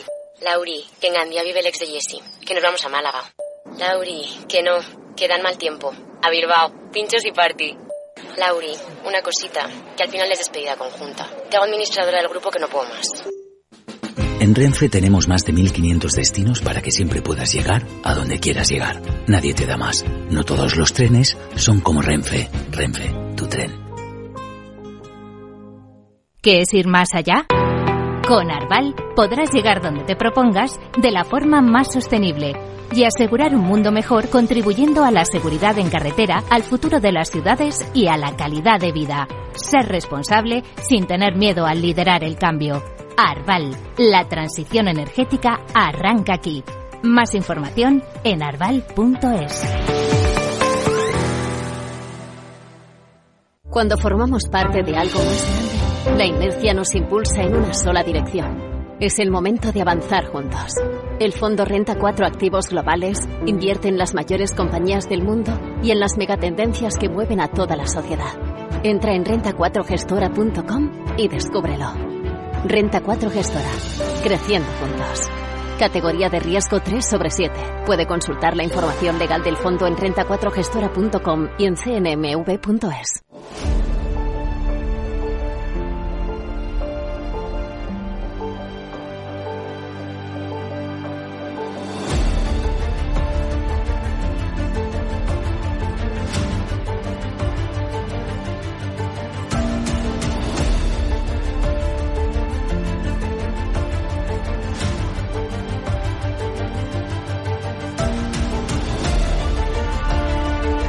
Pues vamos con el último tramo de la tertulia. ¿Qué creéis que va a pasar entonces? Yo, si me dejas un matiz para acabar con el tema anterior, comparto todo lo que han dicho mis compañeros, pero sumo una preocupación más, que es que a día de hoy las personas de las que estamos hablando condicionan la vida política de este país. Y mientras eran actores secundarios en la película política que vivíamos, pues bueno, oye, aquí mal que bien las cosas funcionaban, pero es que estamos en un momento que es crítico para el modelo democrático que tenemos como sociedad y como país, porque son los que van a condicionar o podrían condicionar la vida pública en los próximos, en el próximo ciclo. El otro día una directora de cine, tampoco sospechosa de ser de Vox como Isabel Coixet, dijo aquello de, es que, voy a decir algo así como que se le iban los demonios porque la gobernabilidad o el futuro del país depende, esté en manos de un palurdo que vive en Waterloo. Y sobre todo, y ya no solo eso, sobre todo, que a mí es lo que me preocupa más de fondo, cuando quien le presupone es una visión de Estado y representa un partido hegemónico de la política española, se mueve por el principio de el fin justifica los medios. Claro. Y por lo tanto, mi fin claro es la gobernanza y todo lo justifica por la perpetuación en ese liderazgo institucional de la política española. Me parece muy peligroso. A ver, lo más probable, Federico, por lo que decías, por responder a tu pregunta, es que haya investidura y que Sánchez acabe saliendo electo, porque la negociación de lo que se está llevando a cabo con Junts y con Esquerra, o sea, parece bastante claro. O sea, no sé en qué términos, no sé si más pronto o más tarde, pero sí que parece que están negociando una ley de amnistía. No, eso es obvio. Yo incluso he llegado a pensar ya que eso ya está, ya lo he superado. Vamos de una fase posterior. Ya está Puigdemont aquí. Artículo se deja articular. Girona ya. No, y sobre todo, también yo creo, quiero ver luego cómo van los independentistas a tema de máximos o no, porque yo sí que pensaba también, y a mí me sorprendieron en ese sentido cuando eligieron la presidencia del Congreso, como al final, y perdón por la expresión, se bajaron las bragas los independentistas hasta los tobillos, porque realmente al PSOE le han regalado la presidencia del Congreso casi a coste cero, porque lo de las lenguas cooficiales no deja de ser más simbólico que otra cosa. Bueno, los grupos, tener grupo propio no es tan simbólico. Han ido a temas de económico o politiqueo, pero no han ido al tema ideológico. Pero estoy contigo en la idea de que... Quiero ver en qué terminan también, porque... Yo que creo... van a bajar el sufrimiento, por supuesto. Y es que acá ya la bajó la legislatura pasada. Ahora estamos viendo el típico cortejo de las aves, ¿no? En la que están extendiendo las plumas para ver quién es el más exigente contra o con Pedro Sánchez, pero de cara a su electorado. Esto lo tienen todo cerrado. Y ahora están simplemente en desviar la atención con el referéndum, simplemente para después parecer que la amnistía pues es algo pequeñito, sin importancia. Cuando la amnistía desde el punto de vista político, jurídico, moral, constitucional, es algo gravísimo, ¿no? Y entonces van a querer aparentar algo como algo inicuo, algo que es muy grave, ¿no? Porque es ilegal desde el punto de vista jurídico, es impresentable desde el punto de vista político y desde luego es inmoral. Es decir, rompe con la igualdad de los españoles, rompe con el principio de separación de poderes, rompe con el principio de seguridad jurídica, rompe con las funciones que tiene el Poder Judicial, que es quien tiene el monopolio de juzgar las cosas, y por lo tanto es muy grave. Y desde luego, pues ya veremos dónde acaba, que seguro que acabará en el Constitucional, y cómo actúa, ¿no? Como digo yo, CCCP, el Comité Cándido Conde Pumpido. En este caso, ¿no? Pero va a ser muy grave. Estaba Edmundo un día en la tertulia, después de esta paradoja de que se declare inconstitucional, y ya está.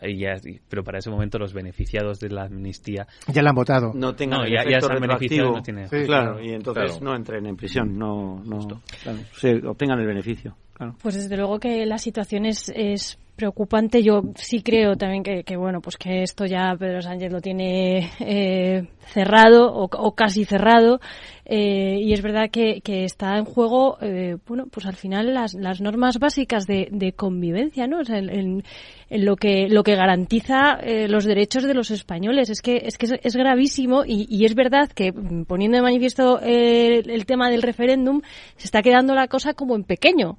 Y es que lo que están haciendo con la ley de amnistía es, al final, vaciar de contenido la Constitución, ni más ni menos. Y bueno, y lo que comentabas antes también, lo que comentabais antes, ¿no? La separación de poderes y el sinsentido en el que quedaría el Poder Judicial, que queda, o sea, una sentencia del Tribunal Supremo que queda en papel mojado, como si no hubiera pasado nunca. O sea, entonces, ¿qué podemos esperar los ciudadanos? Y bueno, y por no hablar de la desigualdad entre ciudadanos, ¿no? Porque a unos se les condena por un delito, a otros se les perdona, y aquí que cada uno, pues nada, no te preocupes que cuando tú cometas un delito, ya veremos, ya lo hablamos, a ver que si tengo que ir a una investidura, si necesito votos para algo, ya vamos hablando. Claro. Y esta es la sensación que se queda, ¿no? Es que nos hemos dedicado a este sector, a este ámbito, yo durante 16 años al derecho penal, suena muy técnico, pero en fin, se explica fácilmente, ¿no? La norma penal tiene un efecto que es el de la prevención general. El derecho penal quiere dar miedo, ¿no? Tú puedes tener el sentimiento interno de apetecerte mucho matar a uno que tienes aquí al lado, que te ha hecho una judiada tremenda, ¿no? Te ha levantado a la novia o lo que sea, y bueno, me gustaría mucho matarle. Claro, pero es que si le mato voy a estar 20 años en la cárcel, ¿no? Ese efecto, el efecto de prevención general de la norma, se relaja, se frivoliza con este tipo de cosas como son el indulto o la amnistía, ¿no? Yo el otro día de broma decía, yo que me he dedicado a perseguir muchos casos de corrupción y que, bueno, puse mi granito de arena para que estén en la cárcel, pues determinadas personas, ¿no? Decía, no sé, están tardando, pues gente como Luis Bárcenas, Paco Correa, Álvaro Pérez y Pablo Crespo en fundar un partido político. Yo me acuerdo, por ejemplo, de aquel caso que fue el de Ruiz Mateos. Uh-huh. El de Ruiz Mateos. ¿Os imagináis que Ruiz Mateos se hubiera presentado a las elecciones generales y hubiera sido decisivo para una investidura de un presidente? Y entonces hubieran dicho, bueno, te amnistío y ya está, tú no te preocupes. Claro. Y de broma, algún compañero mío me decía, oye, tú esto de Nexo al final lo vas a convertir en partido político, ¿qué pasa? ¿Que estás pensando en delinquir? Claro, cread, ciudadanos españoles que nos estáis escuchando, partidos políticos, y estáis pensando en delinquir, para ver si conseguís luego ser decisivos y no pasa nada, ¿no? Claro, es que es muy grave, muy grave. Sí, yo creo que hay una posibilidad de que no haya investidura, que es, salvo que el PSOE tenga indicios muy fuertes con sus trackings internos y lo que sea, de que una repetición electoral le puede dar mejor aritmética parlamentaria. Ya.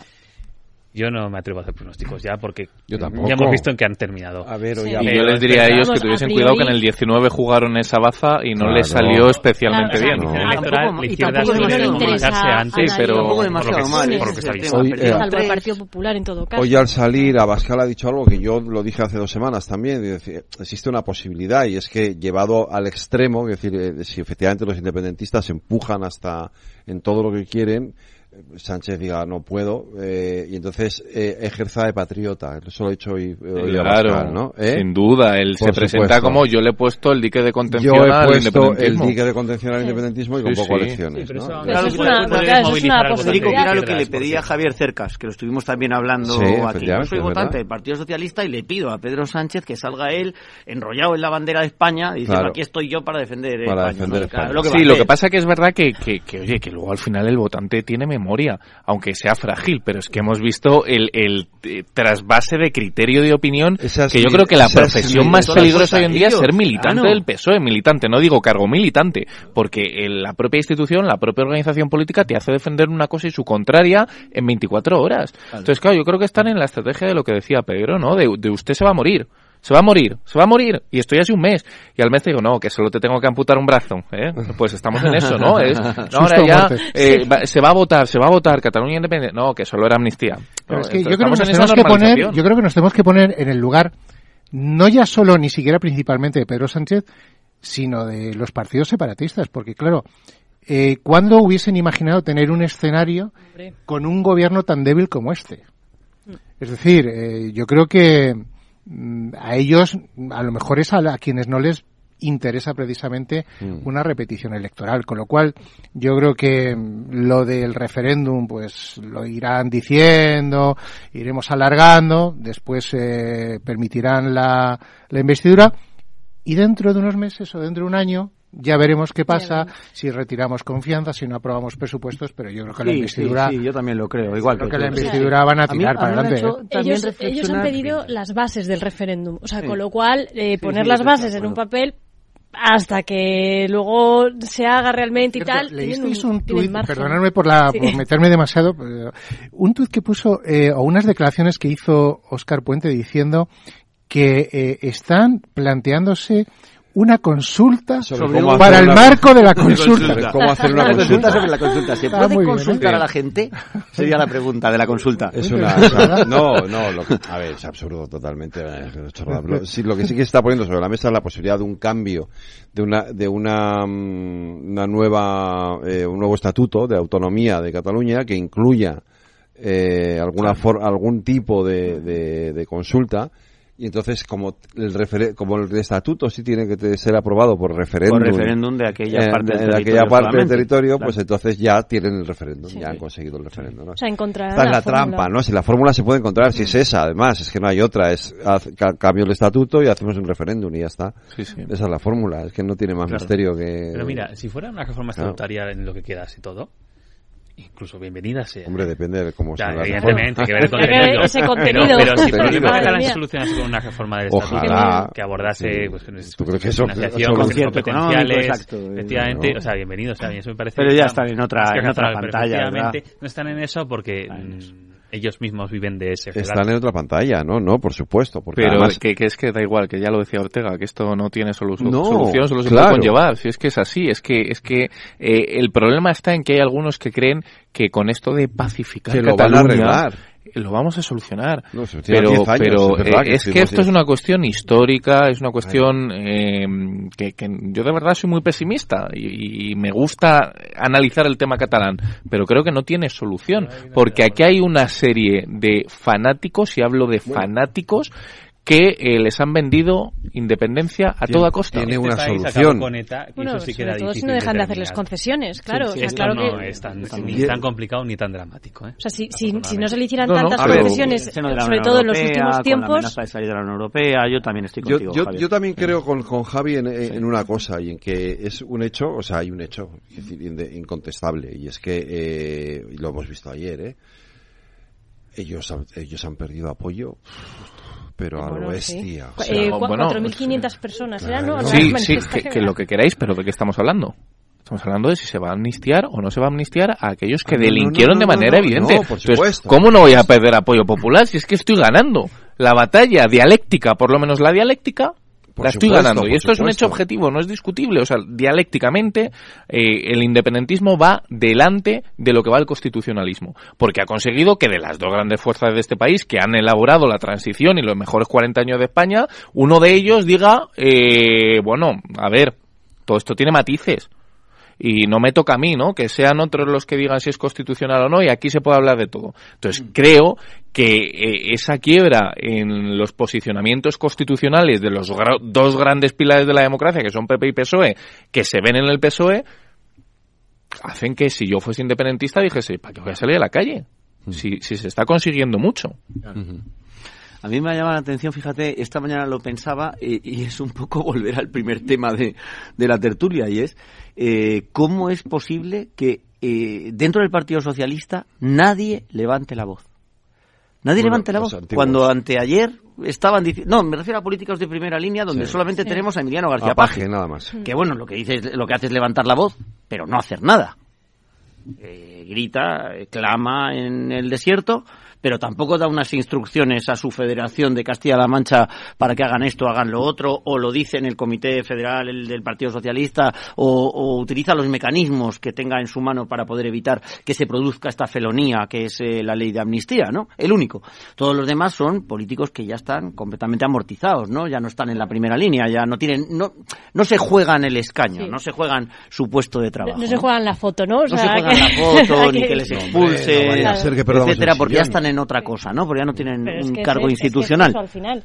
La verdad es que llama mucho la atención porque esto te lleva efectivamente a lo que son los partidos políticos, que al final son pues los dos grandes partidos políticos, y en este caso no quiero meter al Partido Popular, no te enfades, Pedro. No, yo no. Yo solo me estoy metiendo con el Partido Socialista, ¿no? Pero que al final el líder dice hay que decir esto. Y van todos como borregos a decirlo, o sea, pero si estabas diciendo lo contrario hace un mes. Sobre todo si iba a ser presidente de gobierno otra vez, cualquiera, hasta la voz. Claro. Yo leía esta mañana, antes le estaba leyendo unas declaraciones sobre esto de la amnistía del ministro de Agricultura, que eran, de argumentario. Que pero, yo decía ante los militantes, para mí, yo no sé si quién sufre más, si los militantes o los dirigentes que tienen que salir a decir un día una cosa y al día siguiente la contraria. Claro. Es decir, porque es muy doloroso luego verte reflejado en los medios de comunicación, en las hemerotecas. Joder, es que hace una semana estaba diciendo justo lo contrario de lo que estoy diciendo hoy. O sea, es horrible. Y como tengas hijos de cierta edad, soporta el juicio en casa. Que dame pan y dame perro. Pero sí, vale. O sea, yo creo que en general en la política eso pasa mucho, pero es que en este caso las afirmaciones han sido especialmente contundentes. Pero da igual, si algo nos ha enseñado el presidente del gobierno es todos tenemos derecho a cambiar de opinión. Y con esa sentencia, con esa frase, pues despachamos cualquier contradicción cosa, política. Igual, teníamos a Pablo Iglesias que nos decía aquello de la política es cabalgar contradicciones. Después hemos pasado a Pedro Sánchez que dice, yo es que cambio de opinión. Y hay que normalizar que, oye, Pedro Edmundo, aquellos que os habéis dedicado, os dediquéis a la política, podéis decir hoy blanco y mañana negro. Yo no lo haré. No haberme aprovechado de la opción. Cambiar, eso yo creo que la gente lo tiene muy claro. Cambiar de opinión alguna vez es una muestra de inteligencia. Cambiar siempre de opinión es que no tienes o conocimiento o principios o las dos cosas, ¿no? Pedro, Cristina, Edmundo, David y Javi, gracias. Un placer, como siempre. Un placer, muchas gracias.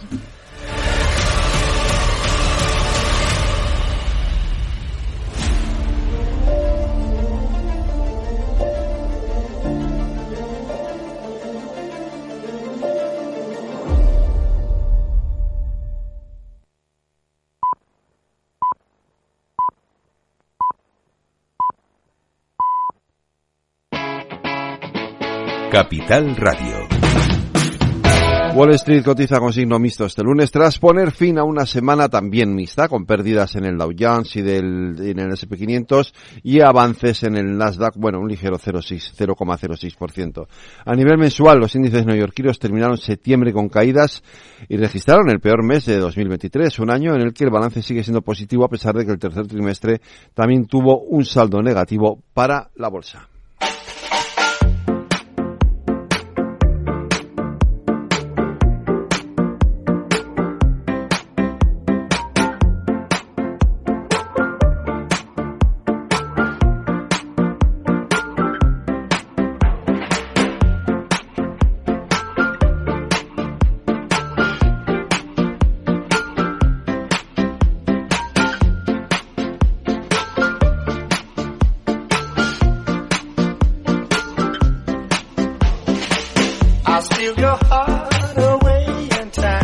En 61 años cumple hoy el músico y cantante británico de soul y rhythm and blues James Hunter, nacido en Colchester, Essex.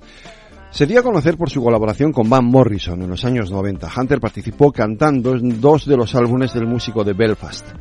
Van Morrison le correspondió colaborando en su primer álbum en solitario, Believe What I Say, en 1996. En el año 2006 se publicó su álbum debut en Estados Unidos, People Gonna Talk, que fue nominado al mejor álbum de blues tradicional en la 49ª edición de los premios Grammy. Desde entonces ha publicado 6 álbumes más, los 5 últimos bajo el nombre de James Hunter Six. Con este Karina, que es uno de sus temas más emblemáticos, nos despedimos. La redacción Aida Esquirec y Lorena Ruiz, en la realización técnica Jorge Zumeta. Les habló Federico Quevedo. Cuídense, sean felices y escuchen lo que viene aquí en Capital Radio.